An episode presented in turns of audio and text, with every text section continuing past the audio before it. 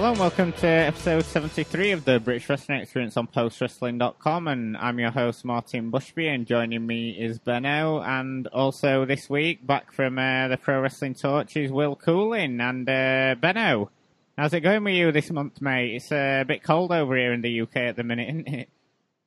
Yeah, it is. I'm to be honest, I'm glad Will's here because he can take some of the heat off. Um, but you know, back by popular demand, Will. That's what you on.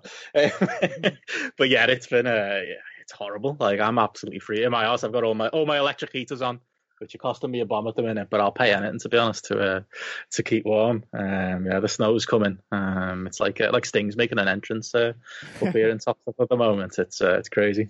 Yeah, it's funny, isn't it? Because um, obviously there's uh, countries that get a lot more snow than us. I, you know, if we have any Canadian listeners, I imagine they handle it a lot better. So you get uh, sort of like four snow days a year, and then the country virtually shuts down, doesn't it? Will? Yeah, no, definitely. I mean, it's quite funny actually because my uh, ex-wife and my son are moving to Canada next next month in Calgary, and I was reading a Scott Keith review where he was uh, talking about how the temperature for the AEW show yesterday that they were moaning about being cold is what they consider summer. So I just I just screenshot that and said, you know, this is what you're going to next month. so you mentioned Calgary there. I've just been uh, watching um, a series Tin Star with Tim Rothen, and he's like um, a grizzled old British cop that um, sort of like tries to make a new life of it in uh, in Calgary, and it looks some of this the scenery around there looks absolutely stunning. So yeah, she's um, certainly moving to a, a, really nice place of the world despite the sort of temperature and that. But uh, I can beat that, Martin. I've got I got a letter through the door today from uh, from the I think the Liverpool Film Society. Apparently, a TV show called Dancing Ledges filming outside my house. Martin Freeman's going to be in it. It's not as nice a scenery as, uh, as, as they've got over there in Toronto, but might wow. house and have a have a chat with Martin Freeman. You know, I, I was an Office fan. He's in the Hobbit, one he? The Hoffers. Yeah, Sherlock. definitely. Sherlock, yeah. Big, uh, big worldwide star is Martin Freeman these days. Um, yeah, well, well wow, look at you, Benno. You've got Martin Freeman outside your door, then you're Batman down the road the other week, and then uh, The Rock was there the other summer. Film centre of the world, mate. Yeah, that's it. Um, yeah, we got we got all kinds going. I'm still sad though when The Rock was here that I never actually went out to see that. Every every time I watch Fast and Furious Seven, and uh, they, they, they, speed through the Mersey Tunnel and come out the other end, and they're in Soho and in London. Like I'll, every time, it just it makes me giggle. I love stuff like that. It was like I was watching um, uh, what's uh, It's a Sin this week on uh, on on Channel Four. Like, yeah. it only, only realised halfway through that most of it was filmed in Liverpool or and Manchester as well. Like there, there were points where they were in New York, um, and there were points where oh, the main point was like I think there was like there's like a scene in one of the early episodes where like uh, one of the characters comes out of a politician's flat and walks out of the door, and I recognized the door immediately. It was literally my old office next to the Liver Building. Oh, wow! Like second job I ever had, Martin and I used only used to do a five hour shift and I had a 15 minute break in the middle. And on that 15 minute break, I used to chase down the road to try and get to Sayers on my lunch, which is like our version of Greggs, and get a sausage roll. And I was always like back every time, no matter what. I was 18, I was stupid. Um, and I was just looking at it going, yep, that's that building. Um, and apparently it's supposed to be London. And then they were, and then the next scene, it's like it's Dublin for New York. It's always weird when you see stuff like that in, uh, in films and TV. Yeah, we should when say... you recognise it, though, isn't it? Because um, Four Lions, obviously, the end scene is them in the London Marathon, and then they go around the corner and um, they're in a kebab shop in Sheffield. Because um, I think it was produced by Warp Film that's based there, and then um, yeah, I was like, oh, I recognise that kebab shop from the uh, from the Wicker Arches. That's not in London, but yeah, it's funny when you see things like that, isn't it? Mm-hmm. We should we should take the chance to just recommend it's a sin because you know we're going to talk about a lot of British wrestling, but if mm. there's any Americans who have kind of stumbled in or uh, to listening to this, don't watch the British wrestling. It's not very good. watch it. It's excellent. I, I binge watched the whole thing at like sort of at 3 a.m. Yeah, I watched one. I, I watched it all in one day as well. And and literally, I was like an emotional wreck by the end of it. It's all about you know uh, the experience of gay people living through um, you know, the the AIDS pandemic in London in the 80s, and it's just amazing. It's right up there with RTD's best. And I think it comes out on HBO Max. I want to say on the 17th or the 22nd of Feb. Yeah. So uh, no excuse, Americans. Watch it. Yeah, I thought, yeah, we, we binge watched it in one day and it was absolutely fantastic. And it was interesting because mostly um, when when um, these programs look at sort of like um, AIDS in, in the 80s, it's mainly based in New York or San Francisco. So it was really interesting to see one from sort of like a British perspective. And that scene as well, mm-hmm. especially when he's walking through and telling you why he doesn't believe AIDS is real and you can't catch it and things like that was Yeah. absolutely brilliant and sort of like real, sort of like shades of what we're sort of experiencing today as well, isn't it? But yeah, I mean, obviously Mm. Russell T Davies, uh, you know, most famously did Doctor Who, so if you're into his stuff from there, you know, definitely go out and check it out. Brilliant show. Yeah, it's, it's re- I I found it like really emotionally affecting, and like especially the last couple of episodes, it like really hit me hard. But I will say, the music in it's fucking great as well. So like, it's Oh, like yeah. when you watch like the clubs in the eighties and stuff. Like, I know it's not the, the lesson you're supposed to take out of it. I sound like a heathen here, but it did make me miss going out. it was, Oh, it definitely. was kind of weird. I think that kind of is the message. So I think what what Davies is trying to to strike the balance of is, you know, there was this pandemic. It was awful. People died. Yeah. Um, lives were ruined. But like, it was really fun. I mean, that's what makes AIDS so tragic. Is that you had people doing so things so natural, so fun, and this horrible disease uh, made them pay a price for it. A price that you know, me as somebody as a bisexual man did not pay when I was doing the same thing in the 2010s. Yeah, it's, uh, it's like that's the horrifying thing about watching it, isn't it? Just like watching, it's like people just disappear, isn't it? It's just like, and it's it's it's how prevalent it was, and how like the British reaction to it was that typical stiff upper lip, let's pretend this isn't happening, um, kind of kind of attitude. It was just, it was horrifying to to see where what it was like uh, in the eighties. Yeah, I instead had of no idea about that. Uh, what was it? That Section 28 or whatever, where they'd sort of Oh like my god! told all the schools to remove any sort of like uh, any anything homosexual from any literature or Well- anything in any schools. That was I had no idea about that. well, that was a big thing. That was still on the books until this century, and the House of Lords delayed the Blair, the Blair government from repealing it.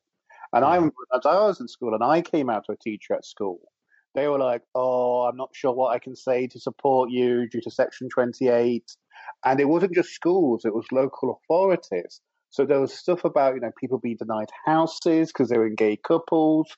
It was it was awful, and that's where um, that's where Stonewall was formed, the UK um, LGBT charity, and that's what um, made, caused Ian McKellen to come out Mhm. um, to oppose Section 28. But yeah, no, Section 28 was, yeah, no, that is, Mm. it's, it, it feels another world, but it's not because it, that affected Mm. my life. You know, when I was a child, Section 28 affected me. Um, it's not that long ago. Wow. Yeah, exactly. But um, yeah, definitely. Like we've both, we've all three of us have said, definitely check that out. I mean, I know it's only start of the year, but surely that's going to be up there in programs of the year come um, come December. But um, but uh, just before we get on to the other stuff, uh, Benno, the dust has settled from the uh, up next Rumble game. Will, did you have a chance to listen to that on the up next feed? Because um, I certainly got ganged up on by the uh, crew on that one. I know, I, I sadly haven't. I've, I've been deluged with content from a certain Patreon that just meant I've just I've been struggling to catch up on all of the wrestling podcasts. Well, Yeah, the up next Patreon's really good. I agree. Yeah. well, yeah, I mean, uh, Will mentioned it there, Benno. Um, you uh, went and set up Patreon up this uh, this past month. Huge congrats! It seems like it's going really well. Thank you. Yeah, I mean, uh, take a lot of influence from the uh, the up next lads, definitely. Uh, I would say too, and obviously John and Way um, with with setting ours up. But I just decided I wasn't doing enough podcasts in a week, Martin. Thought we'd uh, we'd add a few more to the rotation. But yeah, uh, it's uh, patreon.com slash grapple for our grapple spotlight podcast, and we're doing uh, live video episodes pre- with pre and post shows. We're doing retro reviews. We did uh, we've done a couple now. We've did uh, we've done our first film club looking at No Holds Barred, and we had a look at. I feel like it's a it's a rite of passage because John and Way have done it multiple times. Halloween Havoc '91 with the uh, with the Chamber of Horrors as well. So yeah, there's plenty on there for people as well as news reviews and, and previews and stuff. So hopefully people are enjoying it. But yeah, it's been uh, it's been definitely uh, overwhelming to uh, to see the support to it and uh, and seeing people sign up for us. See, the question definitely worth checking out. Um, so, what happens with this show now? Is it sort of like now you're behind a paywall? Do you say, "Oh yeah, I've got this opinion on it," but if you want my real opinion, Never go full forward Lancer. uh, Yeah. uh, yeah, that's the thing. Yeah, if you want to actually hear about uh, all my NXT UK rants, will now be behind the paywall. Now you get that for free. um, how how else can we can we rile up the uh, the iTunes reviews? Oh yeah, I know by getting Will on. Well, the, the question, the question I had is obviously uh, when when Martin got you on for what was then British Audio Wrestling, did he Hmm. sign one of those Verne Gagne style contracts? Is he uh, Is he due ten percent of the Patreon money? Oh, he gets I a wish. percentage. yeah, all that money goes to Ollie. Uh, Ollie's actually uh, still yeah. the, uh, the, the mysterious benefactor. Yeah. So you started it all, Martin you invited me on my first podcast, and it's all uh, it's all rolled into this now. I don't know, I don't know what I'm doing with my life, but you know, it fills it fills some hours in a in the middle of a pandemic, so I'm enjoying it. No, it's great to see you, mate, and all the success to the uh, to the Patreon. Sure, great great podcast with uh, with you three guys. Certainly uh, one of the highlights of. Um, my snow walks to work uh, the past couple of weeks. But um, yeah, enough about snow. But um, I just want to say before we get into any news and reviews, um, Obviously, sea shanties have been all the rave at the minute, haven't they? All over TikTok. I mean, they've been having it all on the national news over here. Having this one guy who's been really famous for doing them, and, um, and I've got to say the best, the best one that I haven't been able to get out of my head has been this NXT UK one from the Ogden Boys, Jeff and Andy. I mean, they debuted it on their uh, and Claps podcast, and absolutely fantastic, wasn't it, Benno? Oh yeah, uh, it's it's been in my head ever since. Um, Jeff Ogden's uh, sultry tones of uh, his uh, his song about Jim Smallman. Yeah, it's uh, it it is something else. It was it was great to see it. Like kind of just blew up on Twitter that day, didn't it? Um, with the views in the in the tens and tens of thousands. Uh, yeah, that, that's where the real money is. Need to uh, need to get. I feel like like in any in a real society that'd go number one. That'd be on top of the pops. That that's that's that's the kind of crazy numbers that thing was doing. Oh yeah, definitely, and uh, yeah, because obviously um, listeners to our show know um, Andy Ogden from um, is um, going underground, where he'd, he'd, come and tell us uh, what was going on in the sort of like underground scene of UK wrestling. So yeah, I'm just going to play that sea shanty right now because it definitely needs to be heard everywhere. Brit Wres is dead and now it's done. Jim Smallman's off to have some fun. NXT Booker, he's become, he's off to lick some boots. Soon may Jim Smallman come, recycling booking from his progress run. Soon may Jim Smallman come, he's fucked off John and Glenn. Satomura's coming from Japan to teach the women all she can, but she'll need more than breakfast scran, one sausage, egg and beans. Soon may Jim Smallman come, recycling bucket from his progress run. Soon may Jim Smallman come, he's fucked off John and Glenn. Trent Seven wants to be a cruiserweight, but now he'll have to lose some weight. All the excess skin he'll hate, cause he can't tuck it in his socks. Soon may Jim Smallman come, recycling bucket from his progress run. Soon may Jim Smallman come, he's fucked off John and Glenn. Jim asked Shawn Michaels, what's the plan? And he said, you're the progress man. All I do is look at my hands and my eyes, they go both ways. Soon may Jim Smallman come, recycling bucket from his progress run. Soon may Jim Smallman come, he's fucked off John and Glenn. The talent are all kept in tears, no up or down for them, I fear. Jack stars his bottom and T-Bone's near and Walter's on the top. Ooh. Soon may Jim Smallman come, recycling buggy from his progress run. Soon may Jim Smallman come, he's fucked off John and Glenn. Sid Scala's birthday had come round and NXT were very proud until it came from speaking out he was a bullying knob.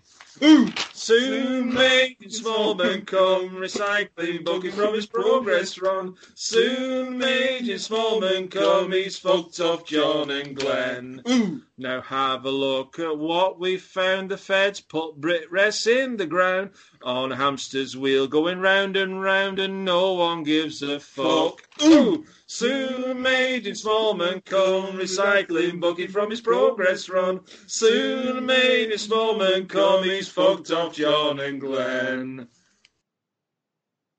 but definitely uh, check out their podcast, uh, Graps and Claps, wherever you find podcast. Um, always a always a cracking listen each week. Um, certainly um, a, a, different look at um, wrestling. Um, I think will. Yes, I mean I must say, I'm, listeners, I'm slightly disappointed because actually that, that has been inserted with magic of editing, and I was quite hoping I was get, uh, get to listen to it again. uh, I go, oh yay, I get to listen to the uh, the uh, the song again.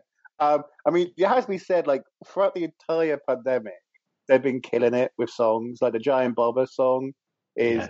another epic one. And anyone who's who no, if you've if you've been, even if you don't know them, you've benefited from a, a, a Ogden song at the Brit Wres show. Um, I don't know if you guys remember when you had in 2019 you had uh, the uh, final, you had the, the um, natural selection tournament or Yeah. natural progression series tournament in the ballroom, and everybody was saying, "Oh, the ballroom's got atmosphere again." And it's because the Ogdens were back for the first time in a year. um, you know, they, they are the life and soul of any event they go to, and they're, they're going a bit, they are going a bit stir crazy, and so they're putting all that energy into the podcast, and they've, they've came up with some belters. Yeah, definitely worth checking out. But um, onto onto the main show this week, and uh, first up we've got NXT UK and their uh, latest round of signings. I mean, one that me and Benno talked about previously, uh, Meiko Satomura, who actually made her debut on the show tonight. I mean, uh, we'll talk about that in a minute, but um, well, I just wanted to get your thoughts on uh, Meiko in uh, NXT UK. Obviously, uh, I think she'd be a, a big benefit as a trainer, especially uh, um, some of the sort of like younger wrestlers they've got in NXT UK could use her um, experience and expertise. Um, and it seemed that um, shit breakfast in Wolverhampton didn't it didn't put her from moving to the UK full time.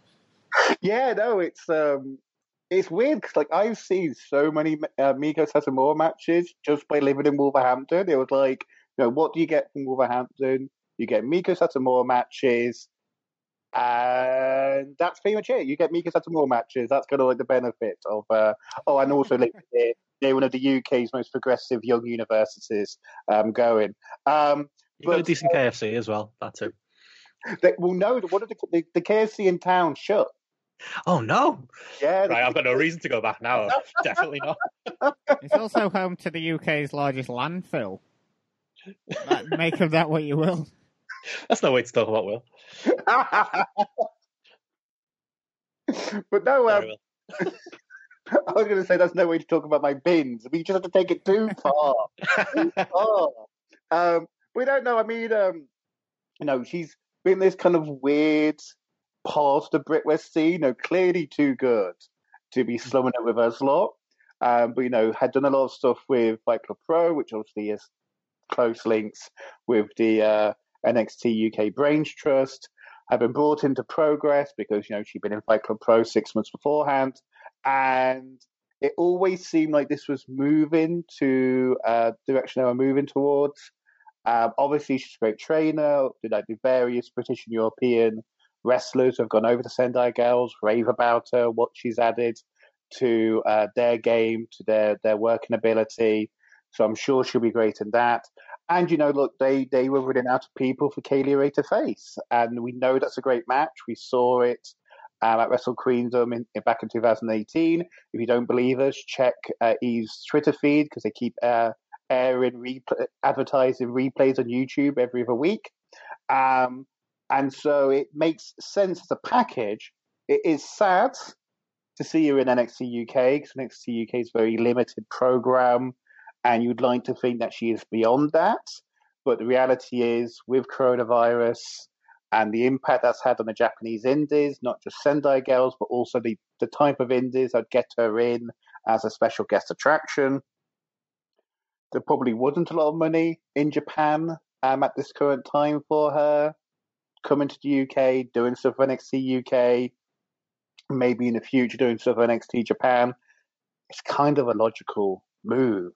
The one thing that isn't logical is WWE trying to package those kind of freestyle classic matches she had in progress as a best of Miko Satomura.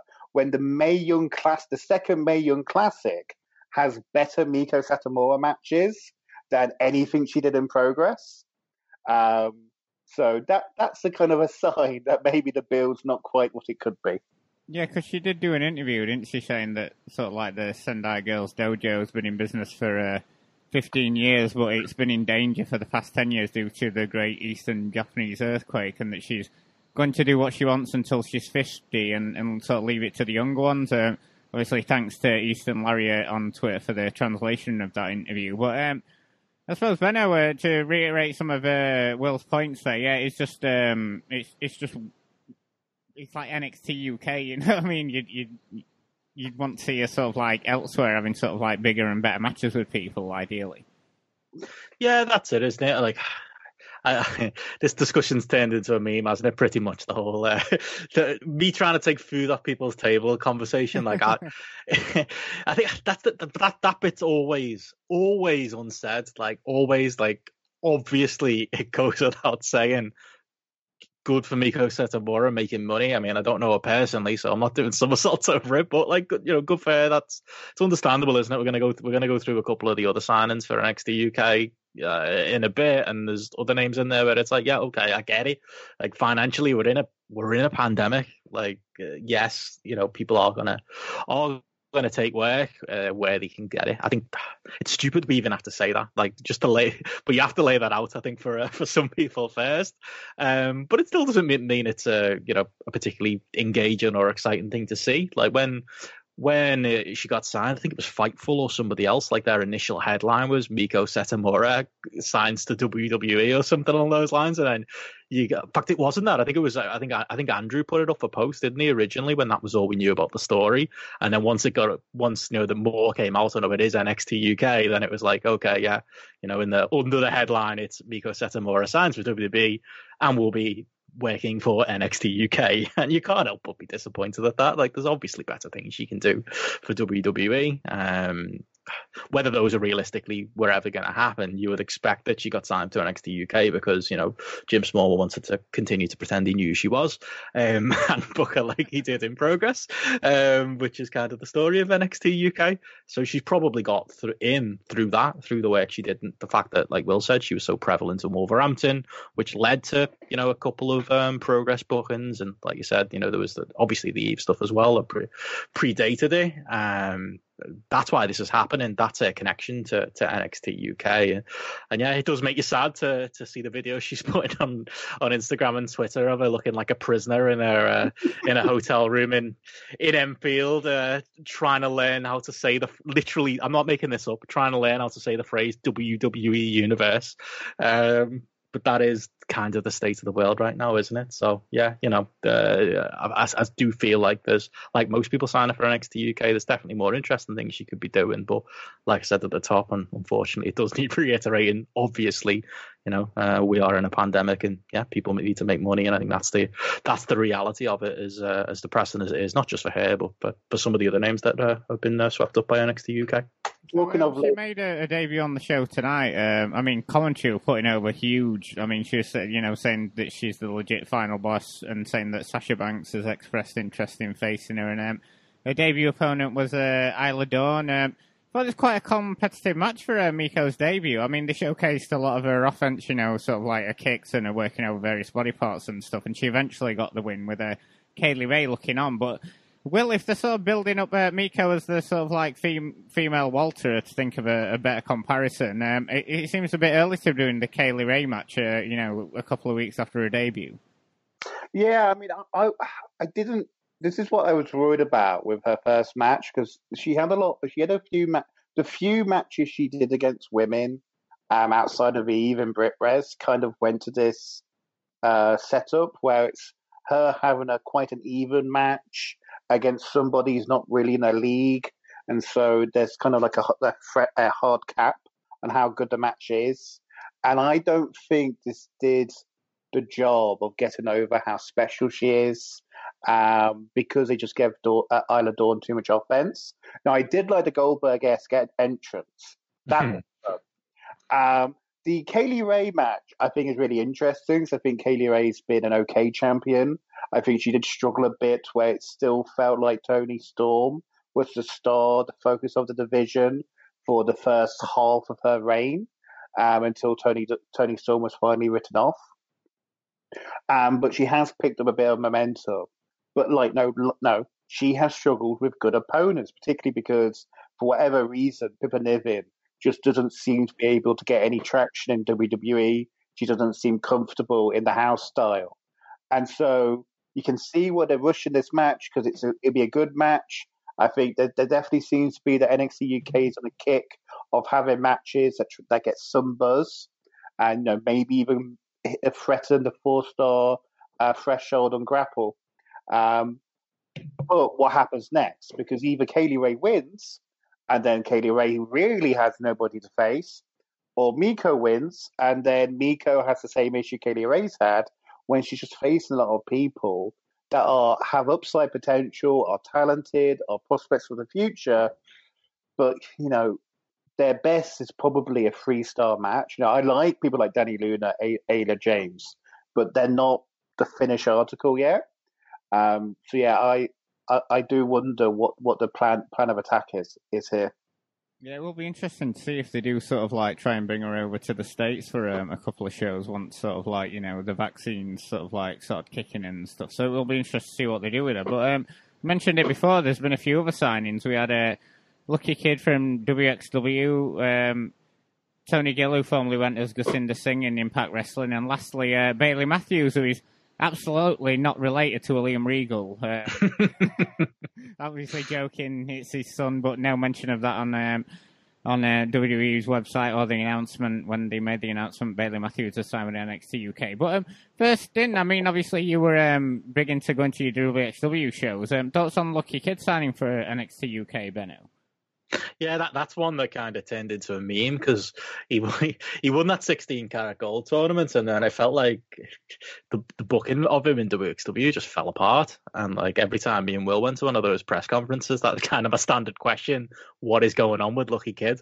And right before the pandemic, they switched him to his real name Metehan and made him like this serious character where it was all built around a, an eyeball. And I think I think if I remember right Will like there was a match wasn't there where like the eyeball that came on the screen when he was teasing turning uh, distracted him and he lost his own match. Yes. um, which which was very like kind of scary really. Felt felt like uh, a lot of WWE stuff uh, seeping in there to the WXW booking so he was someone who he had a lot of potential. Like I'm probably higher on him than, than a lot of people are. Um, hence why I was so concerned with like the booking of him when he was over in the UK and hanging about with the Schadenfreude a lot. He was kind of you know hanging around with the right crowd and getting some of the right bookings and looked like he might be on like the the fringes of, of doing something interesting. Um, but it's another one where, yeah, obviously the the pandemic hit. The, whether that Metehan run in WXW was going to work or not, um, it had no chance because uh, it never was able to properly get off the ground. Um, and then yeah, with with a lack of other options like like the others, he's signed he signed for WWE. Um, but yeah, I mean, again, you, you can't help but look at it as like, yeah, unfortunately, that's the reality of the situation. But it's yet another not a, not a top guy by any means, not even one of the best guys, but another guy with potential um, who, if the British Indies get going again, won't be available. Um, and yeah, if they're, sweep, they're sweeping up the the lucky kids of the world, never mind, you know. Regal Jr., who, like you said, yeah, they're terrified of admitting. You know, they'll they'll say on the website, you know, he's from Blackpool. He was trained by William Regal. His last name is Matthews, but there's no reference of the fact that he's his son. Um, he was over in Japan you know, he, he was doing stuff with New Japan. You know, a lot of eagle-eyed people will spot them in the in the background doing young boy duty on shows last year. So again, that's another sign that obviously yeah, he's unable to be in Japan. So maybe things have been sped up and he's been he's been signed to to NXT UK. I think that is unfortunately just the, the state of the world right now. Yeah, I do feel that with um with what you're saying with um with William Regal's son. I feel that Re- Regal probably did say to him, you know, you're best off sort of traveling the world, getting some matches under your belt, and then going to WWE. But it seems like the pandemic has forced um, their hand, and he's gone, oh well, there's nothing else going on, and you can't get here, there, and everywhere mm-hmm. like you like you probably should have done. You know, might as well earn some money by signing with NXT UK. That, it was so so funny when they tried it as well. Though, like they had him over here doing like Future Shock shows, and he walked out under his real name, and everyone in the crowd, well, that's Regal, William Regal's son then. why, why is this weird American who looks exactly like William Regal randomly on this card? Uh, I no, I, I, think that's the right. You know, it's the same thing that, like you say, uh, Dave Finlay did with his son too. You know, send them. Interesting that you know their first choice is send them abroad rather than immediately bring them into the WWE system. I think that tells you something. I think it tells you that the uh, the dads know what's up. Um, uh, but yeah, I think that's I think you've hit the nail on the head. I think that's exactly what's happened. It's just uh, needs of must needs must, and yeah, he's a, he's come in as a as a favour to his dad. I, mean, I, I must admit, I find the whole refusing to say he's Willie Regal's son really bizarre because this is exactly what they did with Brian Christopher, Brian Brian uh, Lawler. And it's yeah, like, but that oh, was more of an age thing, Lawler not wanting to admit yeah. grown-up son. Hey, I was shocked when I rang the Power Slam hotline and I found out that was really Jerry's kid and it wasn't just a storyline. I mean, I was 12, but you know. Go, going back to Lucky Kid, I think the thing with Lucky Kid, and no, I'm not going to try and pronounce his uh, his actual name, um, is um, I think one of the issues with him was he won 16 carat and then his body gave away. And one of the things you you, you can't forget is is that 2018, yeah, 2018, no, 2019 even. That 2019, which was a really bad year after that, and yes, the WXW made all sorts of mistakes with their booking, including taking a title shot away from him. But like he tried to go over to America, make his name in America, and the Americans hated him. They thought his matches sucked. Um, um, he had all these issues having to counsel UK bookings because the um, his passport was with the American embassy, so he could get oh, to he could, so he could get to America for those shows that completely trash his reputation, and so he has been kind of dead man walking. And the other thing to remember as well is WXW is in hot with WWE, so there's no harm inside of NXT UK in terms of your prospects in WXW. And how easy will it be for him to come to Britain when things restart due to, you know, that thing that some of us voted for? Hmm yes. not us two, man. Yes, not us two, but the uh, Brexiteer over there in Wolverhampton. But anyway, um, but I, I, suppose some other notes from NXT UK the past month. Um, it seems that Ilja's, uh, you know, seeming really deflated since he's lost to Walter. Um, just a side note, really interesting to see that Ilja Walter was in the top five on most people's uh, top sort of ten matches of the year. That was uh, that was it was mind blowing that a match from NXT UK was like you know seen mm. around the world and everything, and everyone saw it in such high regard. But obviously, Ilja is, sort of seems to be they, they're doing this thing where he's going to be on the path back to facing. Um, you know, back to the top rather, facing off with the likes of Jack Starz and T-Bone, just getting it all out of his system and gradually working his way back to Walter. But someone who's really stood out for me on these past few shows, um, there's been Sam Gradwell. I mean, um, he's been treading water in the promotion for a while. Um, I think he's been really enjoyable on these last few shows. I mean, coming out and cutting promos and earlier and, and being really quite funny, uh, I thought. Yeah, he's someone who, like, obviously from from my neck of the woods. Uh, like, when I just finished training with GPW, he was just starting, um, much younger than me, but he was always obviously gonna make it in some form because you know he was about seventeen and he was built like a, a brick shit house back then. never, never mind now. And yeah, that was always the rumor I'd kind of hear in my circles. Or you know that William Regal's really high on that on the he was RJM at the time. He's really high on RJM. He's uh, he's gonna get signed, and I, I believe he did a lot of uh, WWE tryouts and was always on their radar. And if you remember right, you know looking back to that WWE uh, UK tournament, yes, it was built around uh, British strong style, but the big Pete Dunne with Regal and Triple H, like they had Gradwell in there as the babyface. He got that token role probably because of how high they've been with him. And unfortunately for him, you know, the issue has been, you know, one, he's not maybe the type of wrestler that's gonna, you know, attract like the, the hardcore fan base ratey types like like us. Mm-hmm. Um, so we kind of got lost in the shuffle, and then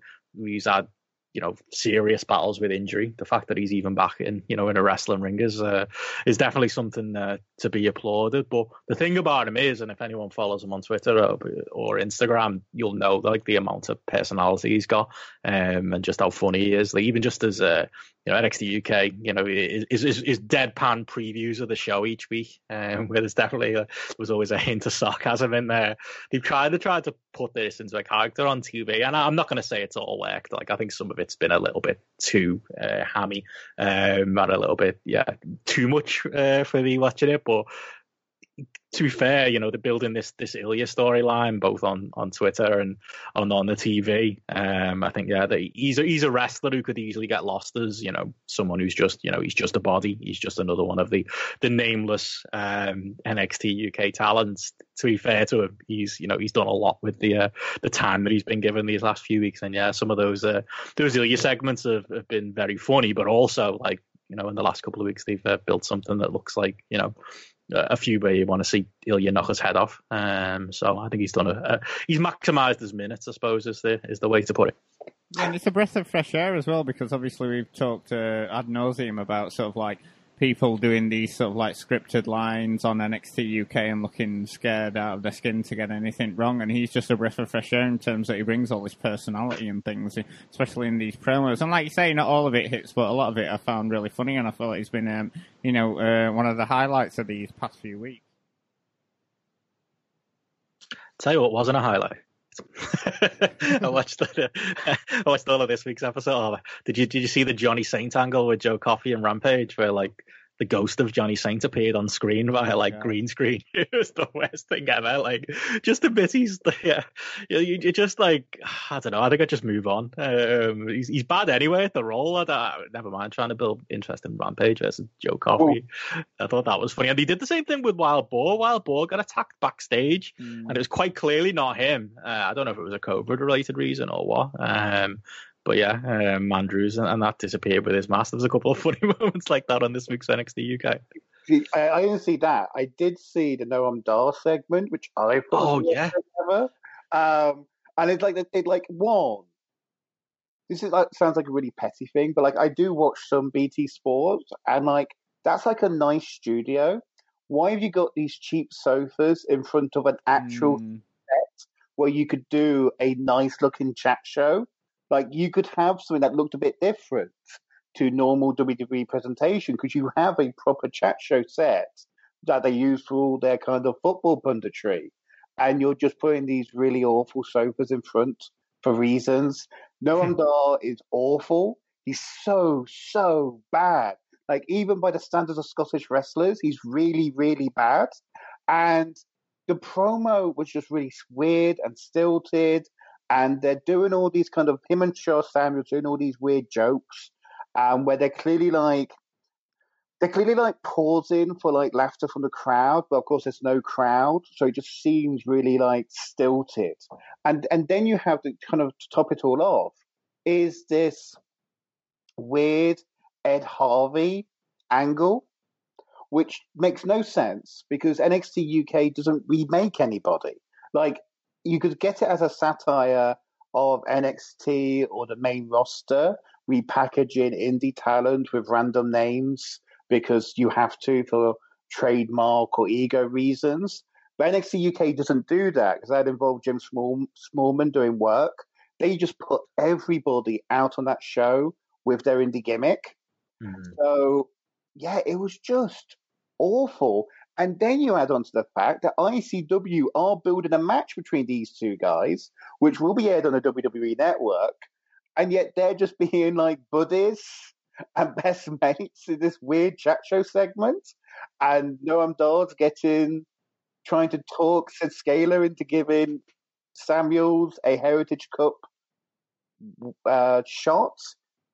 Uh, yeah, that was awful. That was really, really bad. Yeah, the the yeah. the ones we watched uh, with Tyler Bate and that weren't much better. but um, I suppose uh, Benno, they do you think they're building up Rampage to be a sort of like Walter's net challenger? You know, like sort of beat up a few bearded guys and then face off with Walter. Probably. To be fair, that that is a match. You know, yeah. again, it's Walter, isn't it? So you know, he's, he's he seems to be the one person who's NXT UK proof. Uh, so yeah, well, I'll take that all day. Walter and Rampage. Uh, I'm not even the biggest Rampage fan in the world, but like that's probably about as interesting as you can get, really, isn't it? As far as like people who can face Walter who, mm. who aren't Ilja on on this roster. I can't really think of anybody else. Um, but yeah, to Will's point, like the other thing about that that, that whole Sha stuff is just. Uh, I mean, I, I, think Sha Samuels has shown a lot of personality on the show, um, but I think that's you know something interesting that, that the show needed. But yeah, it, it's kind of part of the problem, is it? Who is NXT UK for? Because they're kind of making in jokes about like their old relationship in ICW and stuff. But like Will said, those fans know the score, uh, and anyone else watching it is kind of wondering what they're even talking about. Um, and then in the meanwhile, you've got in the main event, you've got you know Mark Andrews and and Eddie Dennis re- reshredding their storyline again. Um, you know that most of the hardcore fans will have seen already. So is that supposed to be for the casual fans? It's a it's such an odd hot podge of a show, isn't it? As far as like who it's actually even for. Um, although to be fair, in that main in that main event tag, where uh, the street is the, is the big payoff street fight. I'm, I'm sad you just didn't see it. Lads, Flash Morgan Webster and Mark Andrews, the Eddie Dennis and Primate. I feel like that was uh, that put some butts in seats. Um, there was a really really big uh, um, good spot with Mark Andrews too. He did a moonsault off the stage, um, and no one caught him. Uh, he basically landed on his own feet. It was uh, yeah, I worry for that lad's knees uh, going forward. But yeah, that was that was a fun messy match. But yeah, I don't know where I don't really know who it was for to be honest.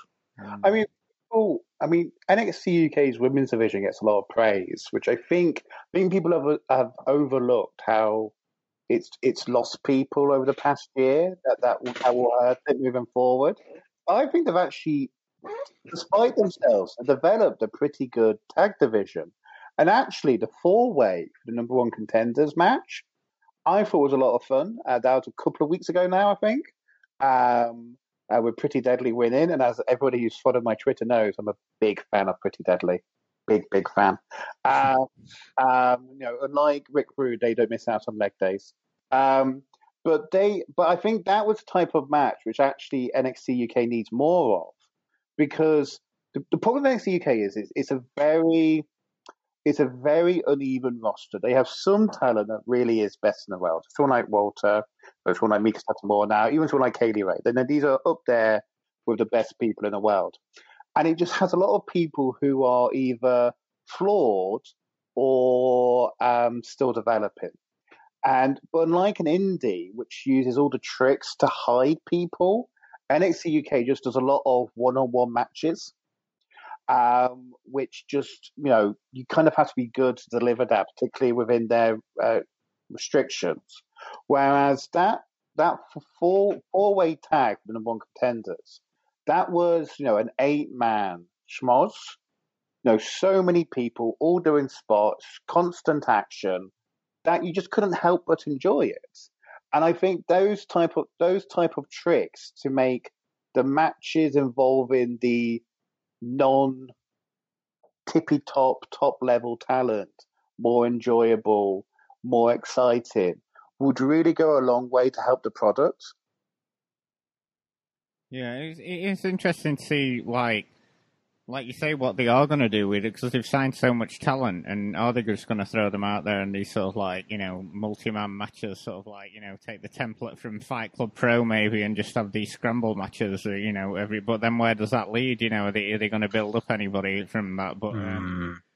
but I, I, I, suppose the the one I was just, just going to say the one point you can say though is it pains there is seemingly a path out. You know, we've seen that with other wrestlers. You know, there are there are wrestlers from NXT UK who've made it to NXT proper lately. Um, you know, go from the Grizzled Young Vets to, to Pete Dunne to, to Toni Storm to others who are prominently featured on NXT. That's kind of that's what it feels like NXT UK is now. It's like it's a placeholder for people, and you know the the the slim few will will make it through and will make it you know that far to NXT, and the rest of them are just going to spin the wheels and and, and do five minute matches. Um, that's kind of what NXT UK is.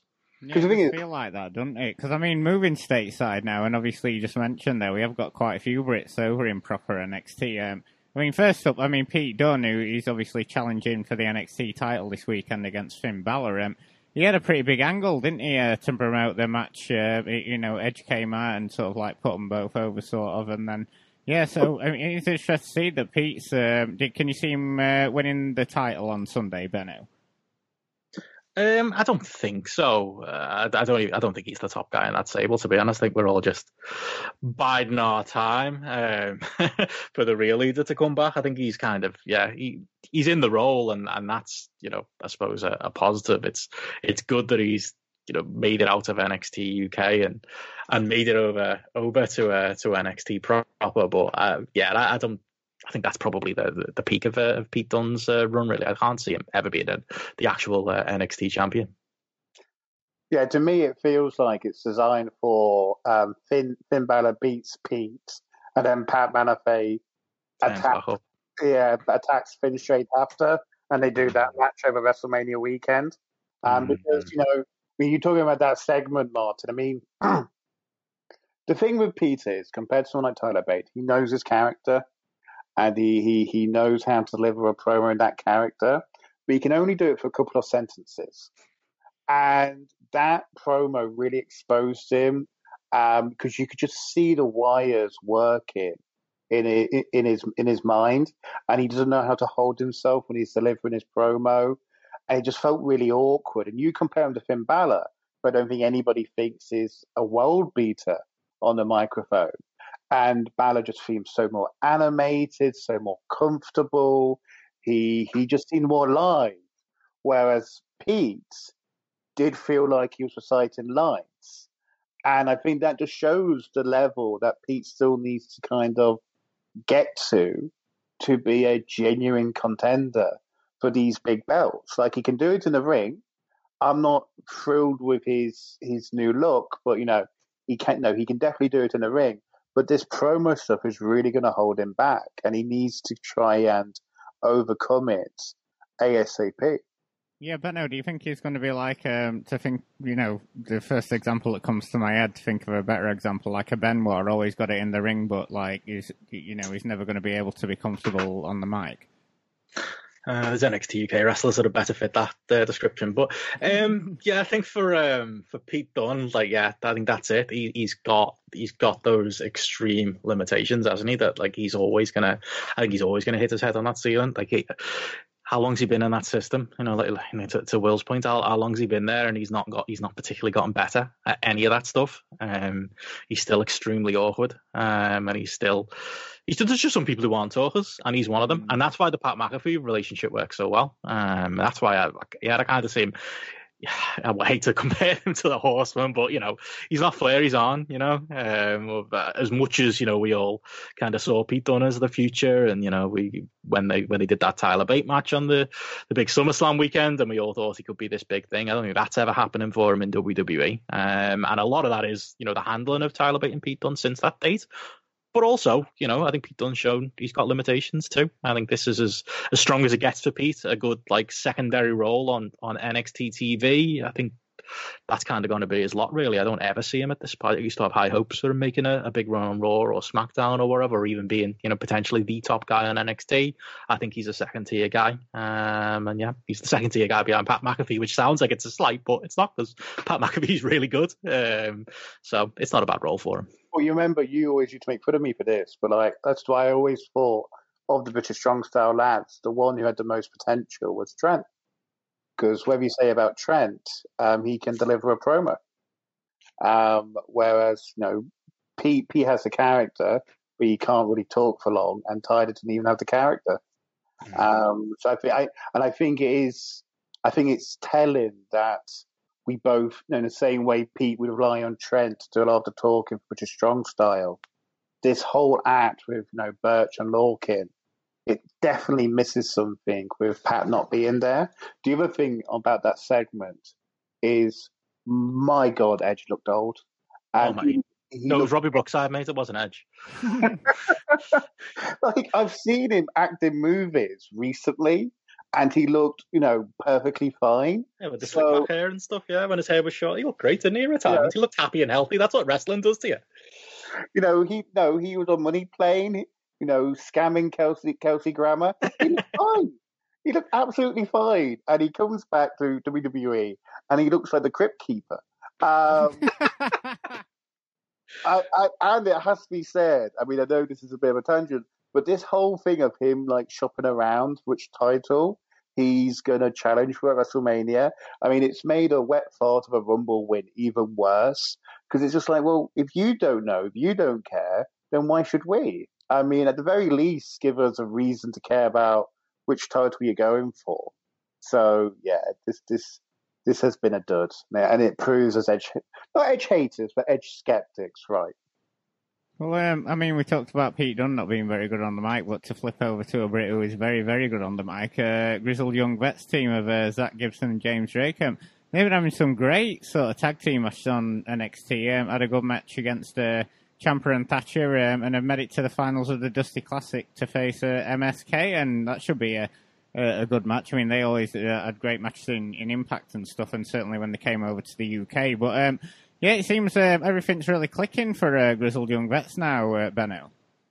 Yeah, it's funny, like that's the second year in a row, isn't it? I didn't realise until you know, I just forgotten until the commentary mentioned it that they were finalists last year. Speaking of Pete Dunne, um, in there against him, but like, yeah, obviously, like, did you expect like clearly Triple H is a big fan. Like, uh, he, I didn't expect of the NXT UK roster though for it to be yeah Gibson and Drake that'd be the ones that I get the hook and get taken to taken to America to the point where you know I know there's other factors at play as well, but the point where you know they're they're just not based over here anymore. You know, their their training school is closing as well, which is another note we can get to because they you know among other reasons, they are fully, you know, uh, based out out in Florida now, and that is a gimmick I never thought would would translate really. I thought, you know, the the Scout Seal works in Manchester and it works in London. Is it? Does it work? You know, in the what's it called, the Capitol Wrestling Centre? Uh, I suppose those piped in boos say yes, but I think it, it's credit, isn't it, to what a talker Zack Gibson is. And to be fair, you know what, James Drake gets a lot of grief. I've given him grief on this podcast earlier on as well. He's always he's the other, isn't he? You know, he, he's just the guy who happens to be Zack Gibson, but he fits well as a team, you know, and he, I think he's one of those wrestlers who's selfless enough and, you know, knows his role enough to allow Zack to do, imagine like giving him a mic, uh, you know, Zack is allowed to, you know, to do all the speaking and be the star of the team. But they do feel like a team in ring, you know, compare that to when, you know, uh, speaking of uh, uh, people, you know, Josh Josh Bodom was uh, attempting to be Zack Gibson's partner in uh, in Rev Pro, but it didn't work quite as well. Um, so yeah, it's not something I ever expected to happen, but they have been killing it. You know, in, in getting ready for this, I don't watch NXT every week because you know AEW is far more exciting over on the other channel. Um, speaking of a TV show where maybe someone like a Pete Dunne might have had a real shot.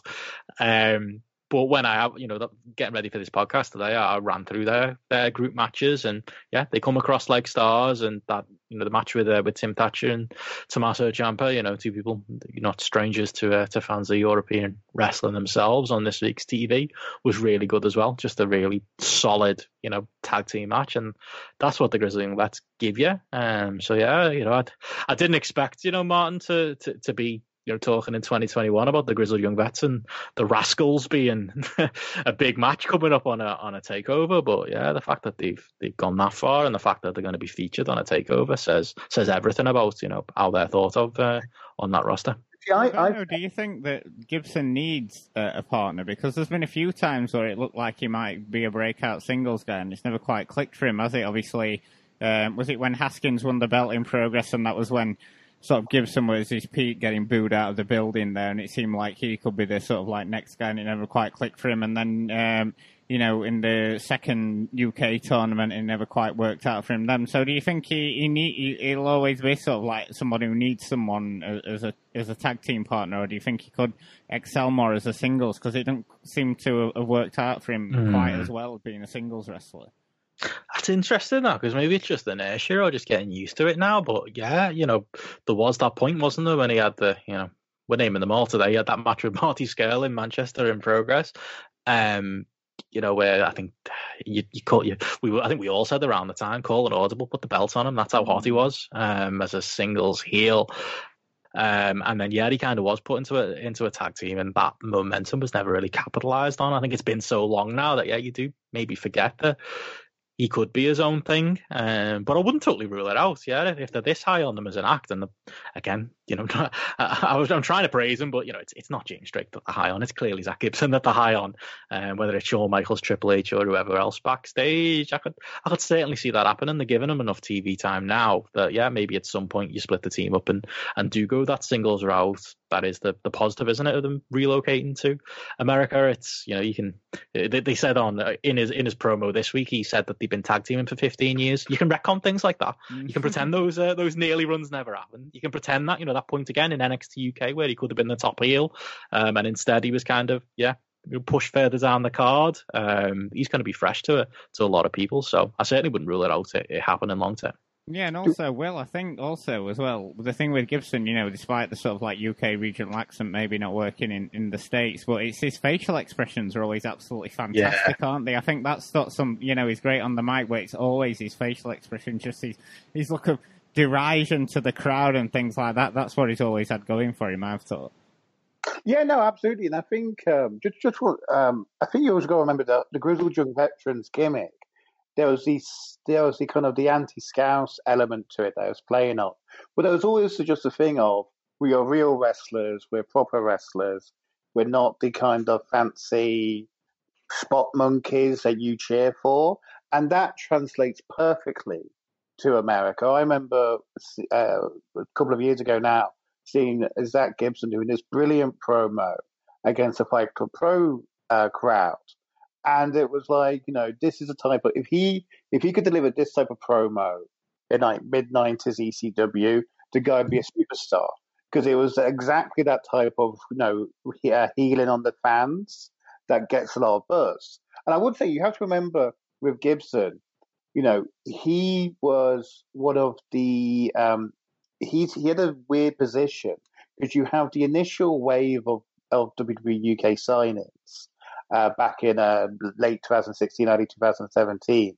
He's tied up with World of Sport, and obviously you get the May 2018 signings where they start ramping up for what becomes NXT UK. But I think he signs in like March, April 2018, i.e., the minute he was out of that World of Sport contract, they snapped him up. I think they were always high on him. Why? Because he's tall and he can talk. And I mm. think this is me. I've, I've been banging on about this for ages. Triple H was all very happy to put the small guys on who can work uh, to get hardcore buzz for NXT. But like his his mindset of what draws is no different to Vince's, is no different to the WWE norm, which is it's tall guys who can talk. Zack Gibson is tall, like he's over six foot, and he can talk. Now, in terms of whether he's better as a tag or a singles, the one thing I've, I've thought sometimes with Zack as a singles guy is it kind of makes his he's he as a as a tag wrestler he feels more of an American act um, whereas when he starts to wrestle as a singles, it's more of the chain wrestling, it's more of the strong striking, and I'm not sure that would translate as well. I think he'd have to do work on his style to get a WWE style singles wrestler out of him. Whereas Grizzled Young Veterans at the moment, their act is just made for NXT. And that match against the Rascalz, I'm actually quite looking forward to. I always liked the Rascalz when they came over to the UK. I thought they were a fun, high flying act and I think there's a natural dynamic between them and uh, Gibson and Drake.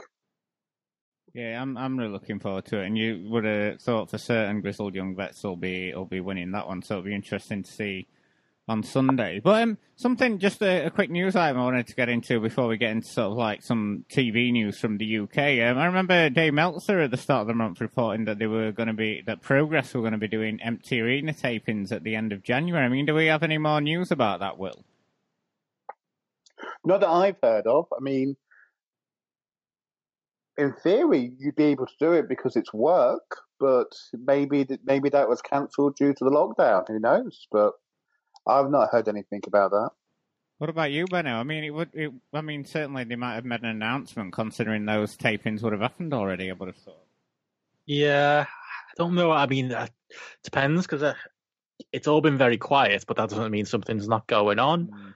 But I think you can. I don't know. I think you can get away with tapings when, you know, Rev Pro got enough grief when they were taping, um, and they were taping at a time where it was definitely allowed. Um, this by that, I don't know. I don't know. If you, can you justify that? You know, people training one on one and and you know whether you say it to work or not. Um, I, I, know there were different rules for performing arts at one point as well. Like, yeah, it'd be interesting what the loophole is for them to allow, allow them to do it, and also like if if that is true, and I do remember reading that, you know, early in the month and kind of raising my eyebrow at Meltzer's report and I'm wondering if there was more to it. Who are they actually going to use? Um, who's who? Yeah, who, who? What names are going to be part of that, and what names definitely aren't? Um, yeah, I've not heard anything myself, but yeah, definitely something interesting to keep an eye on. And that, just add to that, I mean, people people forget how reliant Progress were on NXT UK before when lockdown came. People have this idea that you know the you know the likes of Eddie Dennis and Mark Andrews left, and it was a new roster. Not true. You look at the, that last those last couple of progress shows before lockdown. It was still a very heavy NXT UK roster with basically uh, Cara Noir as the kind of icing on the top. Yeah, Swan Boy. Um, um, but, but but so it will be interesting to see who they actually what they use as a roster. I mean, we're starting to see with some of the ICW stuff that WWE will share talent for their, their network buddies. But uh, yeah, it will be interesting to see what they put together. And who the tag champions will be, for example. Yeah, that's yeah, that's that's what I thought because they they were um, headlining a few of those shows with pre-pandemic, weren't they? So yeah, it'll be interesting to see uh, what roster they do use for that one. But um, moving on to uh, sort of New Japan now, and uh, they officially announced their uh, TV deal is is going to be with Roku, um, an app um, I'd honestly not heard much of over here. I, I, just thought it was sort of like a streaming stick slash app in, in the US. Uh, but thanks to uh, Ben Corrigan, uh, Brit Restorates on Twitter, he explained that you know the app was available through Sky and um, and also um, on your mobile and computer. But uh, the first episodes are uploaded today. Uh, basically, I think nine episodes, basically a breakdown of uh, last year's Wrestle Kingdom 14. Um, I mean, personally, I, it's hard to see it doing anything major. I mean, um, you know, see anyone who's who's been on free sports or anything, you know, if unless they're getting some cash off Roku, I mean, it might inspire the odd person to sign up for New Japan World. But as far as it goes, I can't see it reaching many casuals who don't already have New Japan World. Benno. Yeah, that's the thing. It's like I don't. I mean, yeah, they might as well not be on telly over here. It's, it's, I don't think it changes their standard one bit, if I'm honest. Um, uh, there's something to be said for it, you know, having a, a show like that, a highlight package show. I, I, I think it being, I think the announced uh, the first show is going to be literally Tokyo Dome 2020. So there you go. You might make your Roku debut, Martin, uh, if they catch you in the crowd. um, but you know, if it gets a bit more current, you can say an hour show like that might be a bit more accessible to a to a casual fan, to someone who's not going to subscribe to New Japan World. But if you don't know what New Japan is, you're not going to be going out hunting on the Roku channel to try and watch New Japan. Same goes in America. Um, I just don't think it's anything really. I think it's it's the type of thing you think you, you'd be better off just quietly announcing and, and moving on with your day. Uh, they didn't build it up huge. I think that part of that was was Meltzer's fault, but it certainly wasn't like any kind of game changing or, or, big announcement. Maybe it's something you can use, uh, as you know, Meltzer said himself in the Observer to, you know, curry favor. You know, they had the the access deal in America where they didn't have full access to viewing data. This might allow them to have more hard you know factual data that they can use to sell to other broadcasters and move on up somewhere else, whether it be in the US or, or the UK. But yeah, I, I, just think this is you know good news for people who really want to watch year old one hour episodes of New Japan. But I don't think this is even going to make a, a dent um, in any kind of quote unquote casual um, fan base, even if there is one out there that's, uh, that's desperate to see New Japan. But also, like, they won't get the access to the viewing data because streaming services never share that. there you go then. They are back in the same situation, and I think the thing for me is, like, I know I've, I've written about this, I've talked about it before. Like, I was one of those people who'd heard a lot about New Japan when New Japan World launched back in 2014. I was like, yes, it's now easy to watch New Japan. I'll go and get New Japan World, and I'll see what everyone's been talking about. And I remember I was there in Zimbabwe, in Harare, in a, in a hotel, watching New Japan, uh, watching Wrestle Kingdom at like 10 a.m. local time because they're ahead of us in the UK. And, you know, and I was hooked from there on because that had made things easier. Scouring the internet to find this obscure app and then finding the part of the app that gives you year old New Japan is not a game change based on, you know, a, a, no, it's, it's a flawed service a perfectly accessible and usable VOD service. It's a complete non-starter. It makes no difference. It's a big shame New Japan lost access because that, that, that, that was a great great gig they had. It, it helped expose them to new to new audiences, but this is a complete non-starter. And the the the fact that it's back to one hour archive shows, I think one of the things people forget is that New Japan Access really fell off a cliff when they started using the New Japan World commentary. So I think one of the things was getting people to watch it was the fact that it had its own commentary team. So it was like, oh, I've seen this match already, but I'll see what these commentators do with it. And no, it was commentators with mainstream appeal. You know, uh, you know, we, you know, we've all kind of got sick of him, but Mauro Ranallo at that point was, you know, awesome at pro wrestling commentary, had his combat sports pedigree.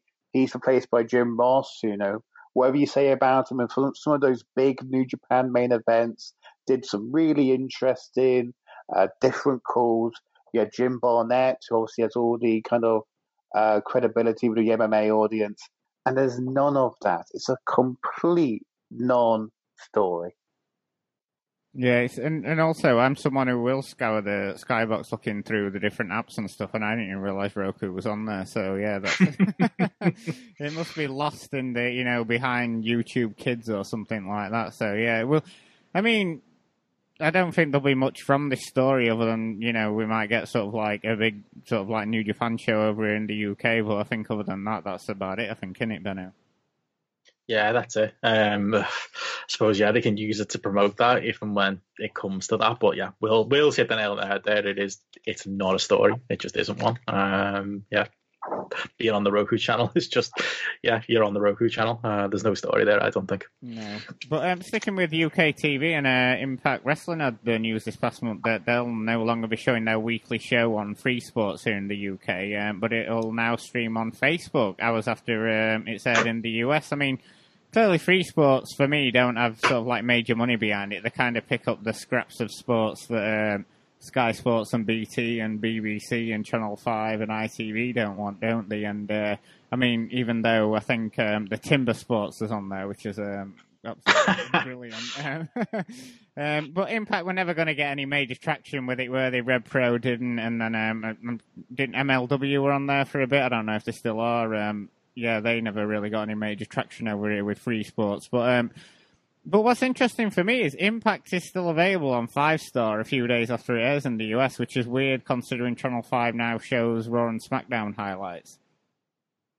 Is it still on Five Star? Yeah, I've got it on uh, Series Link. I've got about 200 episodes there that I haven't watched. It. Wow, yeah. I, and I just assumed it, it, it left the it left the station. I mean, it's it's a very odd one. Uh, free sports are are part of the what used to be the Setanta Group. Um, in the UK, it's now Premier Sports, so it's like their free channel, and you pay extra to get Premier Sports, which I once did to see Evander Holyfield box at an India reservation in 2013. Um, the wow. uh, uh, yeah, um, the I think the thing is we should if we should first of all say we should all apologise, Andy Quildan, uh, because you actually look at how MLW and Impact have done on mm. sports. It actually makes you realise it wasn't any. It didn't say anything about Rev Pro. It didn't say anything about how hot or not their brand was. You're basically going to get about ten thousand people watching a wrestling show um, during during a week on Free Sports that's just the audience because it's not a channel anybody watches. Um, in fairness, MLW, they did once have a live, a show aired live, and that did go for 30,000. Um, so, you know, you, you can't take that away from MLW. Well, I suppose you can because Free Sports kicked them off in favor of Impact. Um, it's a tragedy for Impact. You, you, you can't un- overstate how hot Impact was.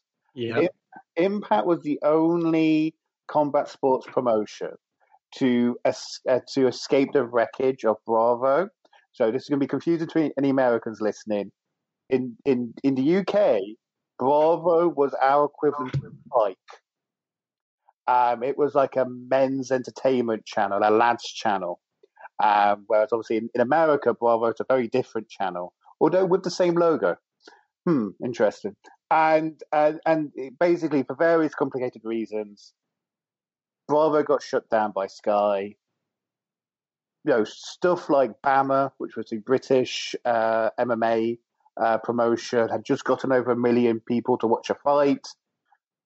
Never, never recovered. But but Impact went on to challenge. I know consistently for a couple of years they could do a quarter of a million viewers which is just amazing. You know, comparable with WWE, bit no far bigger than what AEW is doing now, far bigger than what WWE could dream to do now, and now they are like literally, you know, less no less than less than seven years from when they were still doing over 150,000 viewers. They can't get a TV deal. It just shows you how that company has just been completely pulverized and destroyed. Yeah, it does feel that way, Benno, doesn't it? How the mighty have fallen. Remember when they were drawing those decent audiences on Challenge and doing the arena shows over it? I mean, there was even talk at one point of them being sort of like a UK, UK centric promotion. Yeah, that's it. That window was there where, you know, they were struggling in the US and that was floated as an idea, I believe, of like, yeah, you know, we go to the UK once a year, but why don't we go four times a year and, you know, tape a load, you know, in uh, do some tapings in Scotland, do some tapings up north, do some tapings down south in front of packed arenas. Like some of their best shows, you know that that uh, Spud and uh, an EC3 match, which is one of their you know their big highlights, happened in the UK um, and had one of their their biggest crowds. Yeah, they are. If anything for AEW, they're kind of like the one thing Impact got right for a while was the UK market, and like AEW should probably take note. Um, it's what gives me hope that we're going to get AEW big stadium shows over here because I think Impact proved there's a hardcore I, have always said this about the UK fan base. I feel like there's a higher percentage of hardcore fans per capita than there is, say, for, for American fans. Although, you know, uh, the last few years of WB chasing everybody off is probably testing that theory at this point. But I think we've got enough hardcore fans to you know to support big arena shows, and Impact was the, was the absolute lesson of that. And yeah, to go from that to to where we are now, you know, to be on free sport, you know, for a set for free and not not being paid for it, and you can't even keep that deal going. Um, yeah, it's it's shocking, really. Um, you know, and they've got they got this new deal with Pluto TV. Speaking of uh, rando internet channels. Uh, uh, well, not even new deal, you know, deal you've had while. That's another place you can you can watch Impact. Yeah, it's a completely completely different company, and I reckon yeah, if, history could have been different uh, if they if they maybe leaned into that a little bit more. I can't imagine it was a big money maker, but it, it certainly you know would have helped the prestige of the promotion when they were initially going down under Dixie Carter to to do more stuff in the UK and to and to make for more of this market. But yeah, as Will says, how, how the mighty have fallen, and yeah, as uh, as much as I'll say that a that a lesson for AW to copy in some ways, uh, you know, there's a lot of ways there where yeah, you got to learn the the bad lessons of Impact and in how to to kill a territory for yourself, and just yeah, go from being you know the one of the biggest uh, properties over here to to being what they are now. And, uh, some final TV news because uh, it seems that Bellator, uh, you mentioned this uh, earlier today, Benno, it just come out sort of like breaking news, have announced that their future shows are going to be available on BBC iPlayer. I mean, a bit of a random announcement here. Yeah, uh, I I naively said I thought that. The, I mean. I'll say this, Will. It's the iPlayer, so you know. I feel like as someone who goes on the iPlayer every now and then to watch Match of the Day, you know, if there's some MMA there right in front of my eyes, I think there's more of a chance of uh, of someone picking it up. Um, but yeah, I, I know you've uh, you've yeah. got a lot of takes on it, and well, again, how the mighty have fallen with Bellator. Yeah, well, I, am not sure it's the my how the mighty have fallen. I'm not sure they've ever reached impact heights. Um, but like, I mean, but but Bellator, Bellator the show in Europe that was on iPlayer last year. Mm. And I'm sure neither of you guys knew that. No, um, no, and I remember, and I remember back in uh, 2016, um, I went to see Anderson Silva versus Michael Bisping, and you, all the UFC guys you're talking to were very excited because that was being carried on iPlayer. Um, no, this has been a thing. iPlayer, and the BBC, BBC Three, which is now online, keeps flirting with MMA as kind of like a youth-centric uh, product they can they they can put on their service. Bellator ever since Channel Five stopped airing them. Why the Channel Five stopped airing them, I don't know. No, they are part of the same, uh, you know, conglomerate, owned by the same people. Ever since... show uh, Peppa the Pig at um, five thirty oh, in the morning. um, but but they they have they basically went for the past two years. They've had a deal with Sky Sports, where basically they give Sky Sports their content for free, and Sky Sports in return agree to air it. And they were quite open about this, and the idea was is that this would build ex- this would build interest in the brand, and that they'd be rewarded with Sky actually paying when the deal came due for renewal. Funnily enough, didn't happen and and this is the same thing. You know, they will put this stuff up for free on iPlayer, I'll be interested to see whether it's live or whether it's you know you can stream it when you wake up. Um, but it won't gain any traction. And the minute Bellator gets sick of giving the BBC the content for free, it will go away. And the thing people have to understand about TV companies, and it sounds, it, TV company, you know the, the passage in Jericho's first book where he says the whole thing with WCW is, is they will push you based on the salary they've agreed to give you. So the key thing you've got to do is get your salary up because then they'll think, well, we've given that person this much money, therefore we need to push them so they're worth that money. That's how TV companies work. If you if they've got you for free, they will treat you like they've gotten you for free. They won't bother about you because they have no investment in you. If you if they're paying you real money, they will push you hard and try and make you a success on their on their platform. Bellator, it's free. It's not a big deal. It's just more chum to throw at BBC Three so they can point to something for the youth. Complete non-story. So you don't think we're going to get Gary Lineker plugging in at the end of match of the day at our SummerSlam on BT Sport?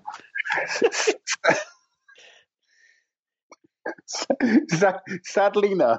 he probably have as much enthusiasm as he had for WWE, but anyway, um, shall we move on to some um, some Rev Pro? Because uh, obviously they were back this past month. Um, I think it's safe to say for their last uh, taping for the foreseeable future. Um, and, uh, and a big surprise, we had a Dean Ayass on commentary for this one with Andy Cole, and a proper blast from the past, especially for me. Uh, Dean used to commentate on the likes of IPW and 1PW, and I always um, enjoyed his commentary, and he used to be a regular re- uh, letter writer into Slam and the like. And uh, yeah, I always have fond memories of uh, hearing uh, Dean Ayass' commentary, Benno.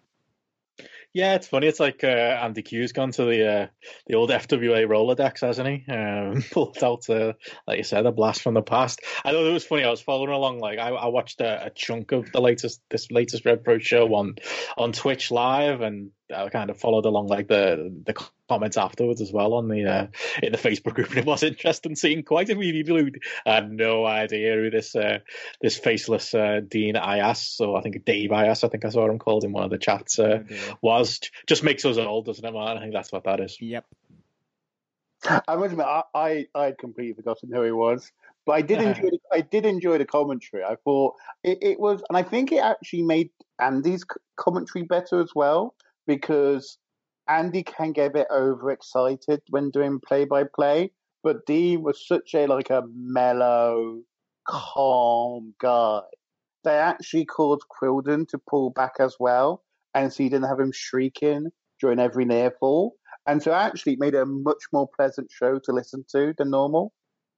Yeah, I think I think, yeah. and it certainly worked well with uh, Stevie Aaron in, in one PW. They had a good uh, dynamic together. Yeah, it'd certainly be interesting. Well, I, I, think they could do worse, and they have done. Um, yes, getting sort of Dean Ayass in, uh, in in on a permanent basis. But I suppose uh, on to the rest of the show, and that was um, a continuation of the Southside Championship tournament. Uh, we had Ricky Knight Jr. beat Rob Lias, and then Screwface Hammond beat Joel Redman. Um, Benno Screwface Hammond is not someone who's really been on my radar um, much um, watching British wrestling. Um, have you seen much of him?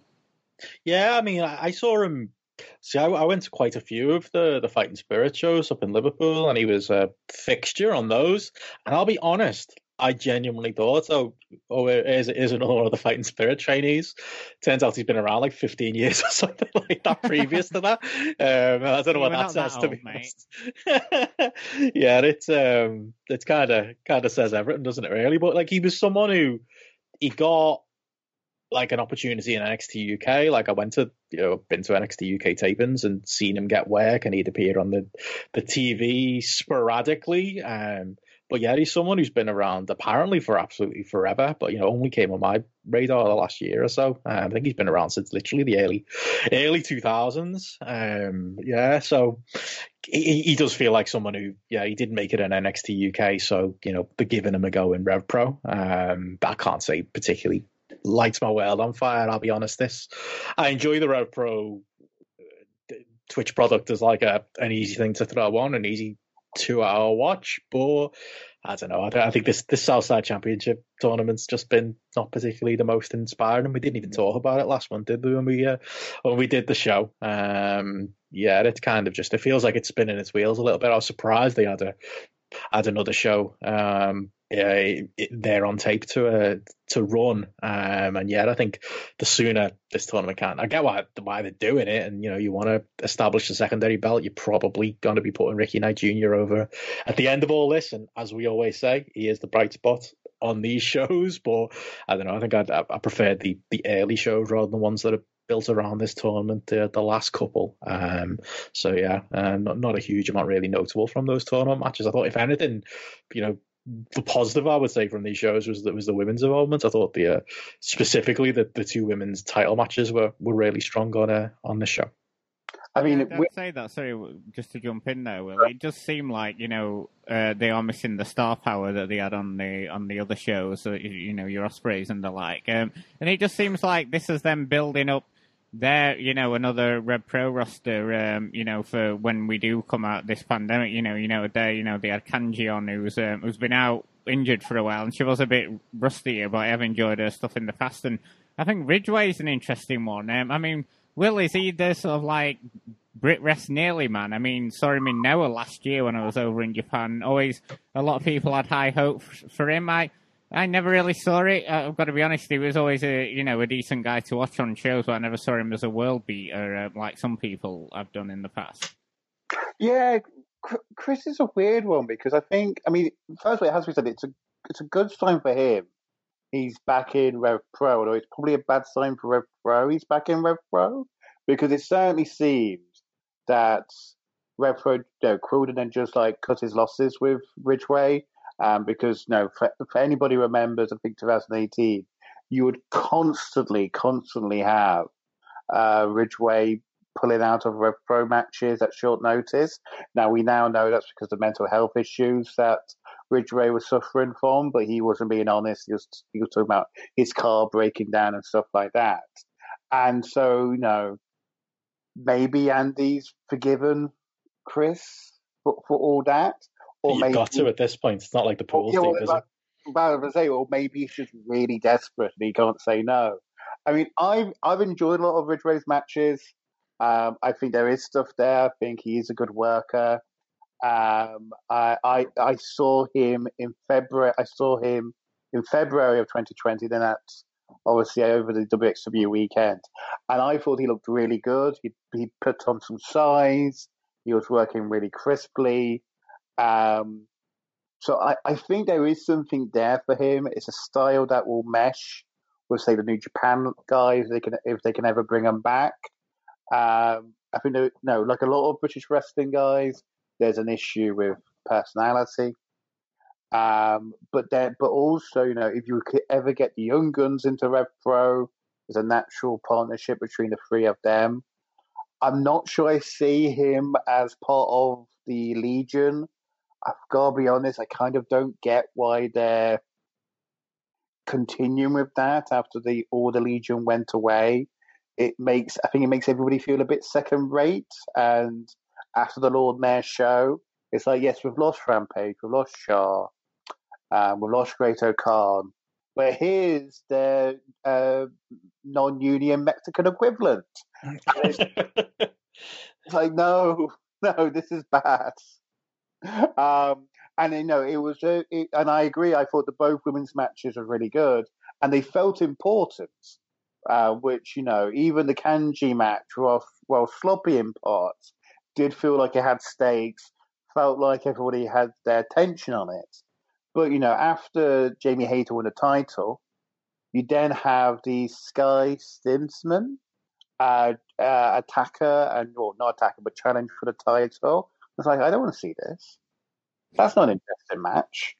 Um, um, so yeah, I, I, I think there is issues with Rev Pro in terms of their their matchmaking at the moment. By the way, I don't think this is the last taping because I, I assumed I've just done another five tapings. I think the issue you've got is is that because of lockdown, they know they may not be able to tape anytime soon, and so they are stretching how long they aired mm. these shows.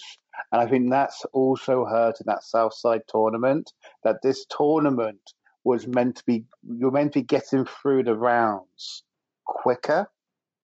And we weren't meant to be having like four or five weeks between shows. And with quite a complicated format as well, it's just making it kind of annoying to follow. Like, okay, so this person lost last time, but that means they're in because they won this, they won their last match, but this person lost, so now they're facing again. It's like, yeah, I, am not sure it's working as well as they intended.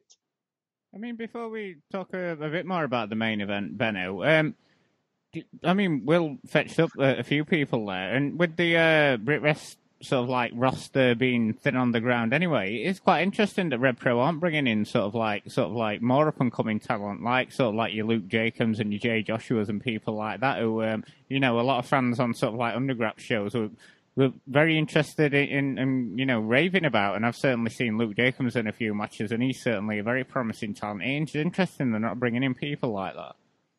Yeah, that's it. They've kind of stuck to that pool, haven't they? Of yeah, Rob Lias and you know Connor Mills and that kind of built rather than looking further afield. I mean, I suppose you can say, you know, we've got a we've got Kid Lykos two in there um, who would be much better. Um, I think personally under his working under his uh, his own name and you know doing not doing kid Kid Lykos basically. I think Joe Nelson's a real talent, so that's one of those names. You know that that's one of the names that you know up north we we kind of rave about and, and talk about as being one of the next big things. He's just a bit hamstrung by you know being a secondary Kid Lykos. I mean the, the ceiling on that's you know you can barely crawl under that ceiling. Um, but I suppose he's in with the cool kids, so there's that. But yeah, you know I think the thing about this Rev Pro TV this show, I mean I will say these shows are free on Twitch at this point. You know, they're, they're, they're free on Twitch, YouTube, and Facebook, and you know, there's a couple hundred people watching overall across the across the platforms. Uh, it's free content, isn't it? So I think maybe, you know, we said before about, you know, while it was controversial at the time, um, and still is for a lot of people, using Osprey was understandable you know, from a business point of view, because it gave them a bit of star power and made these shows feel relatively important. And these shows on Twitch don't feel important one bit. But the one thing that they have got going for them, yeah, is that that well, okay, you've got a shop window, it's free content for people to watch. Use some young talent, um, but I think that's always been Rev Pro's issue, hasn't it? I think you know, Rev Pro kind of tend to use the wrestlers, the the obvious wrestlers. I don't know how good the, the scouting is um, from Rev Pro's end as far as knowing about you know who those next guys are in the, the on the come up. Um, you know, especially further afield when it comes to the north and and it comes to the Midlands. Um, I think yeah, maybe they need a little bit of better scouting because these t- these shows are fine. But yeah, you, you you slot in Luke Jacobs and Ethan Allen in this tournament like if they had if they just put them in in a match, I don't know if it's an opening match I don't know if it don't care if it's like a one of these weird qualifier matches, however the tournament works. You put them on one of these TV shows. Like Rev Pro gets a lot of bad pub, uh, a lot of it I think unjustified. That would actually get I think get a lot of people on board as far as a positive goes for for Rev Pro. And you, I can picture it now. I can picture the the buzz that would come out of having a match like that on these shows. Instead, you've got you know Connor Mills on here and Screwface Ahmed facing Joel Redman. Like, who, who, I mean, who cares about Joel Redman in 2021? I'm sorry. Like, I'm sure he's, I'm sure he's a lovely bloke. You know, he looks good. You know, I'm sure, you know, sure he's happy in his life. good for him. But like, does he, does he need to be on Rev Pro TV on, on these Rev Pro shows? Yeah, I think a, a little bit of better scouting now and the idea behind these shows, which is not a bad idea, would be a lot better executed. Um, I think that's kind of the positive and the negative of this show kind of summed up these last couple of shows. The other thing I find hilarious with Redman is they can't bring themselves to say All Japan. the only reason you'd put you'd you'd book him is that he's had a couple of champions carnivals and they're obviously nervous about upsetting New Japan. So it's like he's travelled the world, he's wrestled everywhere, and it's like, oh, where would that be, guys? Um, I mean, to me, like one of the things you got me, the thing, uh, and I've said it before, I just don't understand the economics of this. Like, you know, where's the money coming to put these shows on? Um, I get, you know, sometimes you have to speculate to accumulate and all that, but you know, this is what now four, five shows they put on for free. Um, no, it can't. It can't be driving any growth of their of their VOD. Well, maybe one person. Uh, it, it um, might drive retention, though. I think is that's kind of the Maybe. maybe, but I, I, I find so, but so I find that weird. I, I, I find now what I will say is is that they actually had uh, overhauled all the adverts for merch, which was a Mhm. positive sign. So maybe that's the idea to monetize it. Yeah, I was going to say, surely the bulk of Rev Pro's money is coming from being the official New Japan T-shirt seller. Um, but the, Yeah. the the the other thing though is, is there may just be a very small budget, and it may be you know, who will be willing to wrestle, and you know, and it's no, you know, it's a lot of night like staying over, staying overnight, and uh, blah blah blah blah blah. So it might be no, it might not be the most generous deal to wrestle, and so maybe you know, maybe some of these wrestlers that we're saying, why aren't they booking this person? Why aren't they booking that person? Maybe they took one look at the offer Mm. and were like, you know what, I'm not going to travel halfway across the country in the middle of a pandemic for that much. Um, you know, catch you, catch you on the slip side. Yeah, that's true. But it's it's good, Benno. I think that they've managed to, uh, you know, well, good for Rev Pro, maybe not good for Jamie Hayter that she's, you know, that she hasn't headed back over to Japan for whatever reason. But you know, um, it's good that they managed to keep her around, isn't it? Yeah, that's it. I mean, again, while I, I would, if I, I think the thing is, we look at these shows and we look at them and go, "Is this what Res has left?" Because this is the biggest company running right now. Um, is this what all there is? And I think the answer to that is no. I think there's more talent out there, but they are getting some things right. And you know, again, singers praises. They get Ricky Knight Jr. right. He's someone who wasn't on the radar of the quote unquote cool promotions until Rev Pro started using him, and that's a that's a real success story for them. Uh, Robbie X maybe on a much on a lower scale is kind of another one, but the big one is this women's division. You're, you're absolutely right. Um, they've hit some roadblocks along the way. You know, Aleah James was on this latest TV show, taken out in an injury angle. I, I assume that's the end of uh, of her, considering she's already turned up on uh, NXT UK's TV. But if this, if maybe the economics of the show don't make sense as Will has kind of laid out, and you know we struggle to understand it, as far as like you know a place that okay rehab and get over a new star like a Ricky Knight Jr. Maybe not rehab, just get over in the first place. Rehab though, the women's division. You know, do it on shows where it's safe and you can do that. You know, uh, that was always a criticism of the big York Hall shows. There was often lacking, you know, a big women's match, um, and often, you know, the, the champion even uh, wasn't even on those shows a, a lot of the time. So, you know, putting in the time on these shows that are you know, just on Twitch for a couple hundred people for free to, to you know, even to get over a Kanji, who's someone who wasn't hugely on my radar, and, you know, use Bobby Tyler, and like you say, use Jamie Hayter, um, and put it over, you know, Giselle Shaw, who they're high on. Um, so that surprised me, to be honest, that they, they give, you know, Jamie Hayter uh, the Rev Pro women's belt, but she's looked great on these shows. Um, and she's clearly got a lot of, I think she's got presence, which Gis- Giselle Shaw does too. Um, but I think she's for me personally, twice the wrestler uh, of a Giselle Shaw.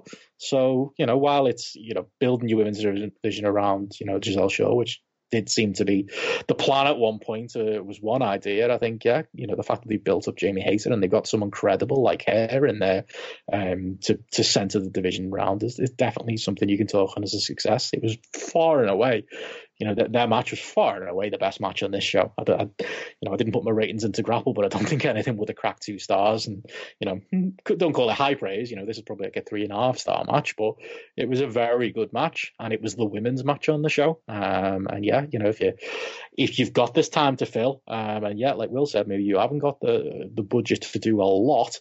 Um, what you can do is do something like this and get your rehab your women's division that's need, needed doing for years, and walk out with you know two, three, four stars if you count the South Stars, Southside uh, titles division as well, and more. You know, inv- involved in uh, the different matches over these weeks. You've got to say that's a that's a success for Rev Pro. Yeah, I've definitely got some good stuff to be building on, but um, I don't want to dwell on Rev Pro too much because um, obviously we talk a lot about Brits abroad on this program, and I just I just wanted to bring it up because we never talk about him. But uh, AEW the past week and uh, Mr. Kip Sabian's wedding on AEW the other week, Benno and Will. I mean, oh my god, this thing dragged on and on and on. I was watching this, um, I recorded it on ITV4, I must be one of the few people on the Friday night and then watch it on the Saturday.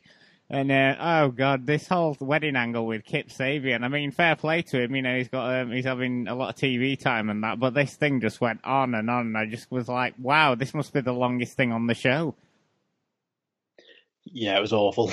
like, and I've, you know, I'm someone who's a fan. TNA have done some bad wrestling weddings, and they've done some good wrestling weddings as well. Nothing TNA did was as bad as this because it wasn't because there are weddings that are bad in wrestling but are extremely entertaining. You know, thinking of like Brooke Hogan and Bully Ray, um, or some of the absolute dross. You know, Kane and Lita and the dross that WWE have saved us over the years.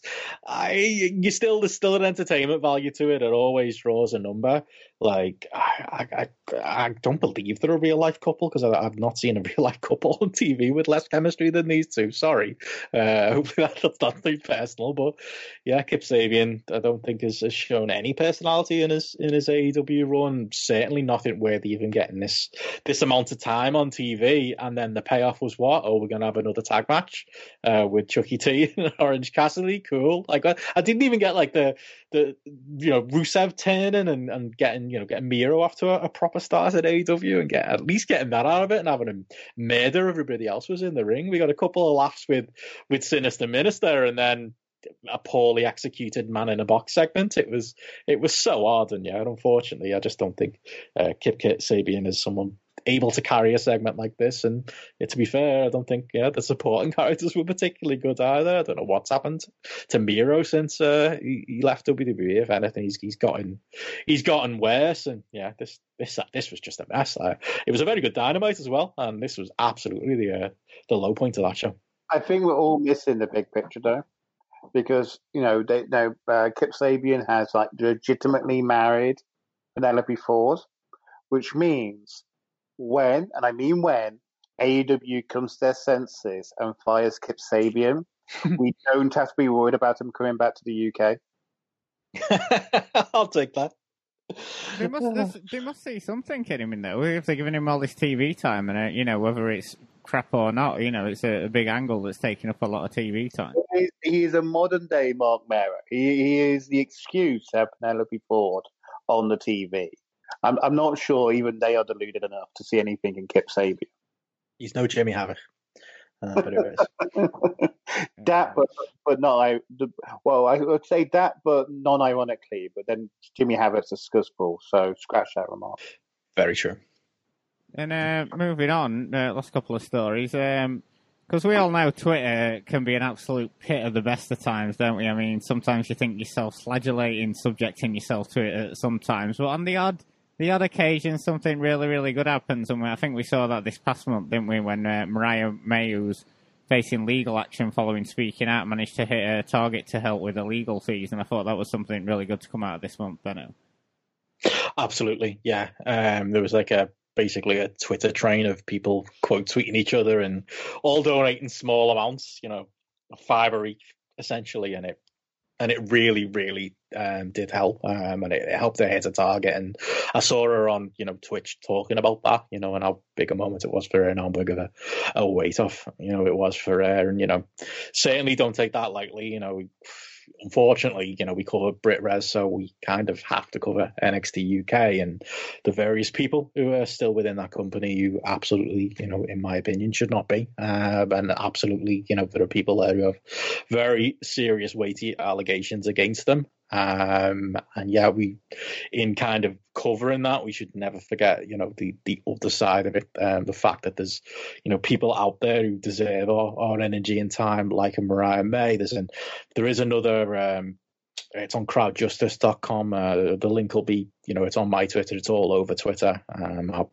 retweet it today. In fact, you know, if anyone's searching for it from another, you know, anonymous individual um, who was a, a victim of speaking out who, who can't be named, and you know that um, crowdfund is kind of trundled along, but you know, not not near hitting its target. Um, so hopefully, you know, people can do the same thing for that as we did for Mariah May. But yeah, you know, it's good to see kind of you know Twitter as a cesspool, and I, you know, as, as involved in it as anybody um, at times. But it's good to see that yeah, some some positive can be done at times, and you know, people can come together for you know the people that we really should be thinking of, you know, coming out of speaking out last year, which is yeah, you know, the the, the victims and uh, the people who are who are still suffering and having to uh, to now go through legal battles on top of it, which you know is something I can I can only imagine. Yeah, it's easy to forget this stuff, but like, yeah, just to reiterate what Benno said, yeah, you know, we need to keep remembering and you know helping these people because they were so brave to speak out in the first place. But um, so some last stuff. Um, I mean, um, this past month WWE uploaded the best of Daniel Bryan or Bryan Danielson as he was then in uh, WXW onto the network. It featured matches against like Cesaro, Absolute Andy, Zack Sabre Jr., and Nigel McGuinness. And um, I only managed to watch the Zack Sabre Jr. match just to compare and contrast it with that one we talked about last year, where it was um, in a working man's club with about uh, 50 people there. But um, that was uh, this one from WXW was from the 2009 16 Carat Gold tournament. Um, really enjoyable match for me. Uh, nothing too blow away. I think you know, some good technical wrestling as you'd expect from these two. Obviously, they would have had a, a much better match uh, in the past couple of years, but still, uh, still an enjoyable match. And uh, Will, uh, did you have a chance to check out much from this playlist W uh, WWE uploaded? Yeah, yeah, I watched it all. I mean, the one thing I when I watched that Zack Sabre match, it reminded me of the episode of uh, Benno's other podcast where him and Steph Chase were discussing who, which wrestlers are or are not twinks because uh, my God, Zack Sabre back then, particularly the haircut, is definitely a twink. Um, but in terms of the overall, uh, that match reminded me a lot of uh, the uh, the match Zack Sabre actually had against Chuck Mambo back in 2018. In the sense of you can tell Sabre's not in Bryan's league and Bryan is taking most of the match and kind of giving Sabre a bit of a hide in. But it's the type of hiding that's winning Sabre fans and is impressing people. And it's probably my second favorite match on the collection. I loved the opening match, the Marufuji match. Um, just you know, really tight match. We only went about 20 minutes. Very hard hitting, lots of action. Um, the crowd, I was in like quite a small, dingy venue and the crowd's on top of the action. And it kind of just reminds you about how cool like going to wrestling at smaller shows is. And it's like, you know, kind of maybe like, oh, really miss going to live wrestling. I can't wait to go to live wrestling. And it's probably like, you know, can you think about the type of stuff they WWE had uploaded onto the network from these indies? You've not really had anything like that um, from like the kind of 2019-20 uh, European Indies Evolve. So I thought that was absolutely great. I've got to be honest. I no, I wasn't an indie wrestling fan when these matches were happening, and this kind of reminded me why. Because I found the, the other matches on the collection really irritating. Um, the matches all went really long. Um, there was a lot of uh, Danielson using like every cheap hit heat tactic in the book to get the fans to boo him, which I'm sure worked if you were there live. But yes. watching on TV was just very irritating and very boring. I couldn't deal with them chants. I could not. I couldn't. I'm glad you're saying this, Will, because I felt the. Oh, I I struggled to watch this. I think I think if you were there live, you're right, and that's what it. You know what it felt like? Like it felt like a like a like somebody workshopping stuff in a place where he thinks people probably aren't really going to see it. And you mentioned the you mentioned the matches go along. I think that's another part of that. I think it's kind of like, well, the people here live are won't be asked if we go, you know, they'll be made up if we go 40 minutes. So let's go 40 minutes. And the 20 people watching on VOD, not knowing this was going to appear on WWE subscription service one day, um, you know, the, the 20 people watching this on DVD from Smart Mark Video or wherever it was back then will will enjoy it. But you're right, yeah, watching it, it was it, watching it with like 2020 eye, 2021 eyes. I I struggled to get through this thing to be honest, just because of I think I think if I was there live. I'd have been taking play, taking part in all these chants. Like, but the whole like Daniel Bryan is a mega heel in WXW. I kind of wasn't really aware that was kind of the character he did, where you know they, they basically just made fun of him being the best in the world and chanted things like "you can't wrestle" and overrated and same old shit. But I'm guessing you're the same as me, Will. By the end of the watching this thing, it was like the same old shit was the chance. Like Yeah. if if if the chant gate at WXW last year was the uh, the Guns Bobby Gunns chant, this was the uh, the precursor to that because uh, oh I, I couldn't hack it by the end. I I ended up muting it by the Oh. end of it. it. It did not translate to, to modern HD video, unfortunately. that was the exact thought I had. Like, oh, this is why they did those chants with that that uh, Gunns Dragunov match. Um, yeah, no, so I, I, I like it was weird. Like the first match, I thought was great, and I was like, oh, this is gonna be great. I can't wait to watch this. And I've always thought this is this is the value of these indie libraries. Nobody's gonna do a watch long for progress. But like, if you kind of splice it and you get the matches of the people WWE fans know, there's value in that. Um, but yeah, no, it, it, it, didn't work. Now, what what I will say is, it's a real shame we haven't had Danielson back on the Indies because you look you look at him even here, and we're saying that we don't we didn't particularly enjoy his matches, but like he is so put together compared to everybody except Marufuji on this set. Like his gear looks great. He is, you know, he's got a great body. Um, his work is crisp when he's not doing the cheap eat stuff. And it'd be fascinating because you do sometimes wonder, is he actually a small guy or is he just small by WWE standards? Like, if he came on the Indies now, would it be that thing of like you're watching Rhino versus Dan Moloney in February 2020? It's like, oh my God, Rhino is taller than Britain's great heavyweight hope. Um, and you can just see, like, if we had Yeah. if we got a, Daniel, uh, uh, uh, Bryan Danielson run on the Indies, it'd be like him going up against these really small modern day workers who he completely dwarfed Oh, I would kill and for that. the bully. Um, so that would be funny. The other He- thing as well is, sorry, sorry, go go on, Benner. I was going to say, no, he'd love that as well, though. That's the thing, isn't it? You know, he'd, he'd love doing like these types of tours. I just wanted to mention as well, like, I, again, it was the crowd that killed it for me. I the matches were too long, you know, especially the one like the hero match where they just stopped to do some like weight right in the middle. I always hate that. These were matches for the for the house at the end of the day. But I I, I got a lot more enjoyment. I've been being a you know mid two thousand Ring of Honor fan with Bryan.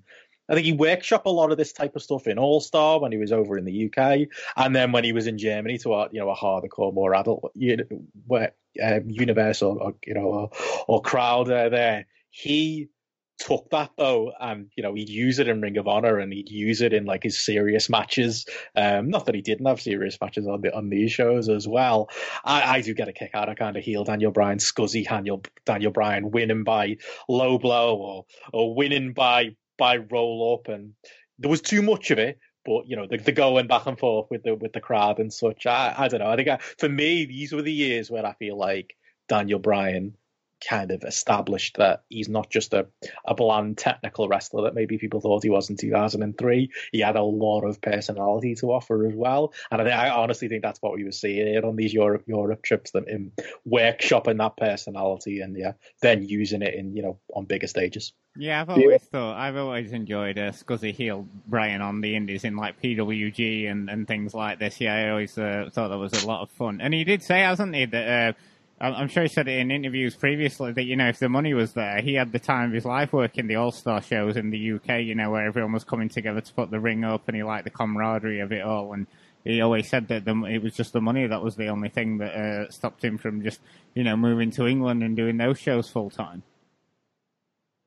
Yeah, no, I mean, absolutely. And like that was a big part of, you know, him and Colt Cabana, that's a big part of the revival of the world of sport style as like something taken seriously. You got to remember, like that was mocked in the 80s as fake and overly elaborate and not fun and not cool.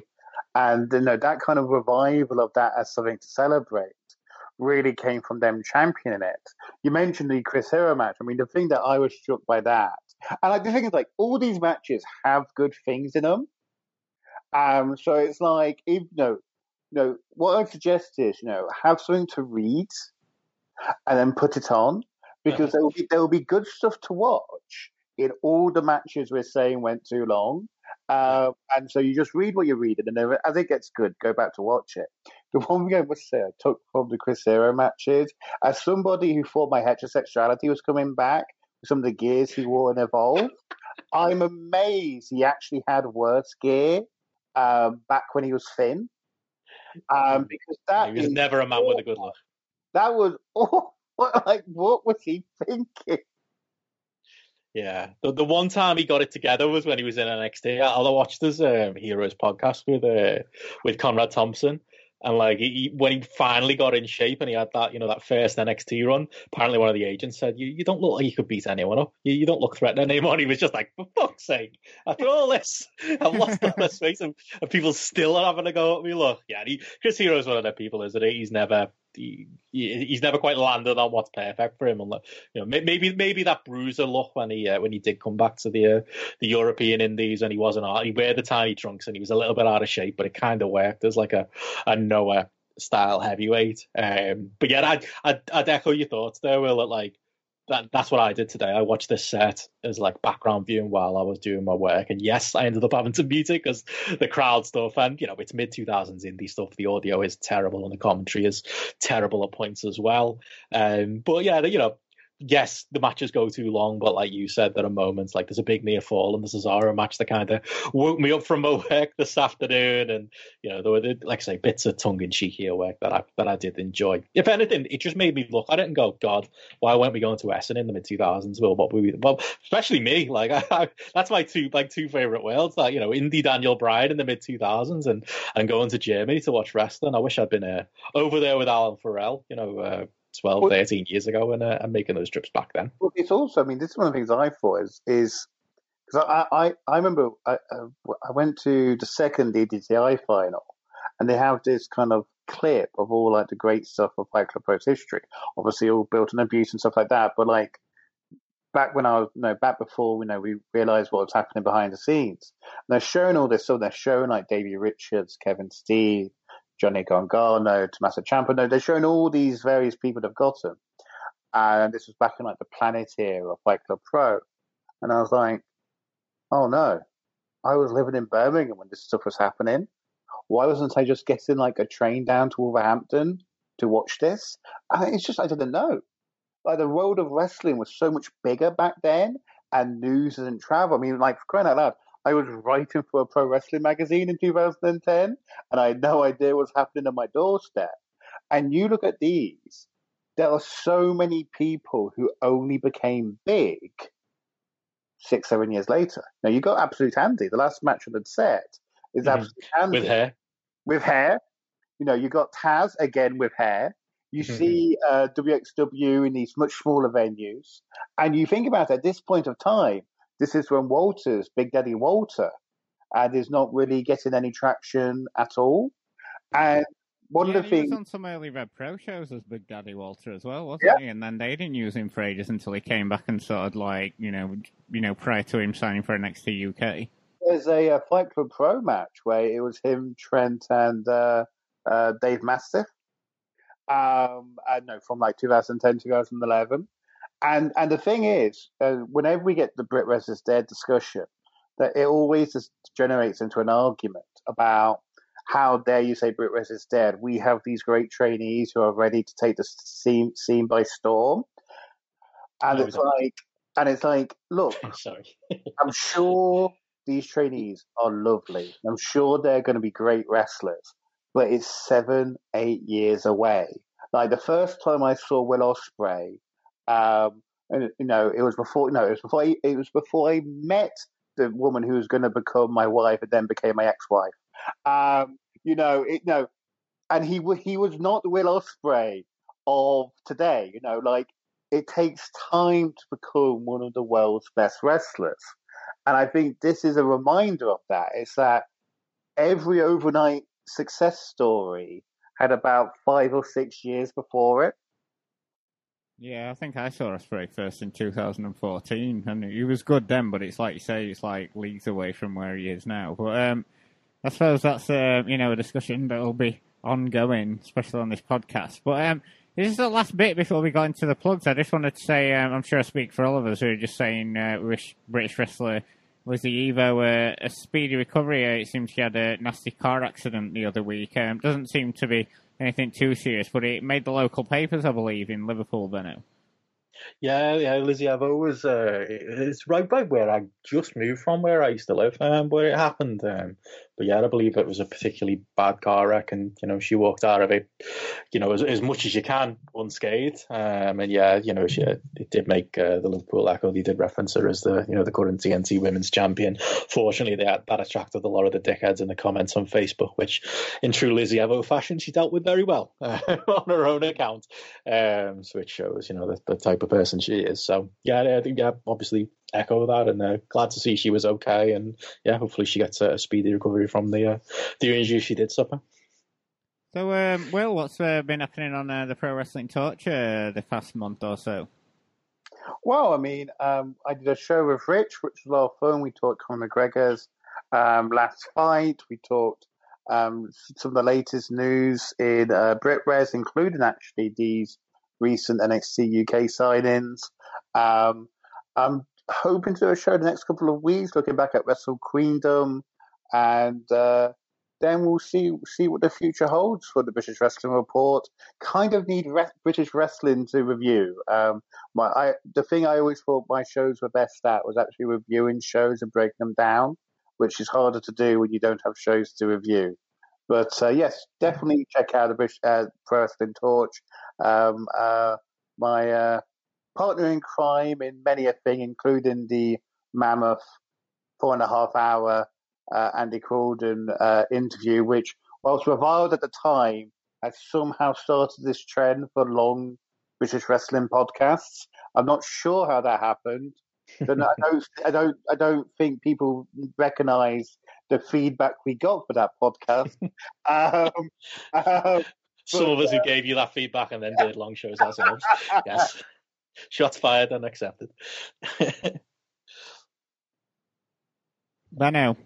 Um, he, Rich, Rich Von show, which is uh, interesting as well. Awesome. Uh, yeah, from me, uh, like I said at the top, uh, you know, grapple every Monday. We're uh, we're still recording. We did the uh, an episode on Kenta and the uh, the whole Forbidden Door business on Monday. And yeah, if you want to watch that live or or get more where that came from, as I said at the top of the show, we have just launched our Patreon. One last cheap plug. Why not? Patreon.com/slash grapple, so you can support us over there and follow me on Twitter at Benson Richard. Oh, I do remember one more plug. Um, my politics, it could be said now on Spotify, and also our most recent episodes did actually have a break, have a discussion it, it, it's a sin in more detail. If anybody's anybody enjoyed the discussion we had at the beginning of the show, hear more about it there. Great stuff, and uh, yeah, definitely go and support uh, the lads over at Grapple with their Patreon. Some great content all the time, and uh, me and Andrew will be back with Wrestling Adventure on the twenty fifth of February. Yeah, we're reviewing the WWE Eddie Guerrero documentary and uh, also picking out some old Eddie matches. So uh, that'll be a lot of fun. And um, also going to be on Best Match Ever on up next with uh, the good lads Braden and Davey. Uh, we're going to be talking some PWG. Um, it's I've selected a, a, bunch of matches from different eras, including um, Daniel Bryan against Chris Hero. It's a fairly long match, uh, so should be a lot of fun with the lads. And of course all roads lead to postwrestling.com. Uh, head over there uh, for all the news and all the other podcasts with John and Wai and etc. etc. And thanks for listening, and we'll catch you again next month.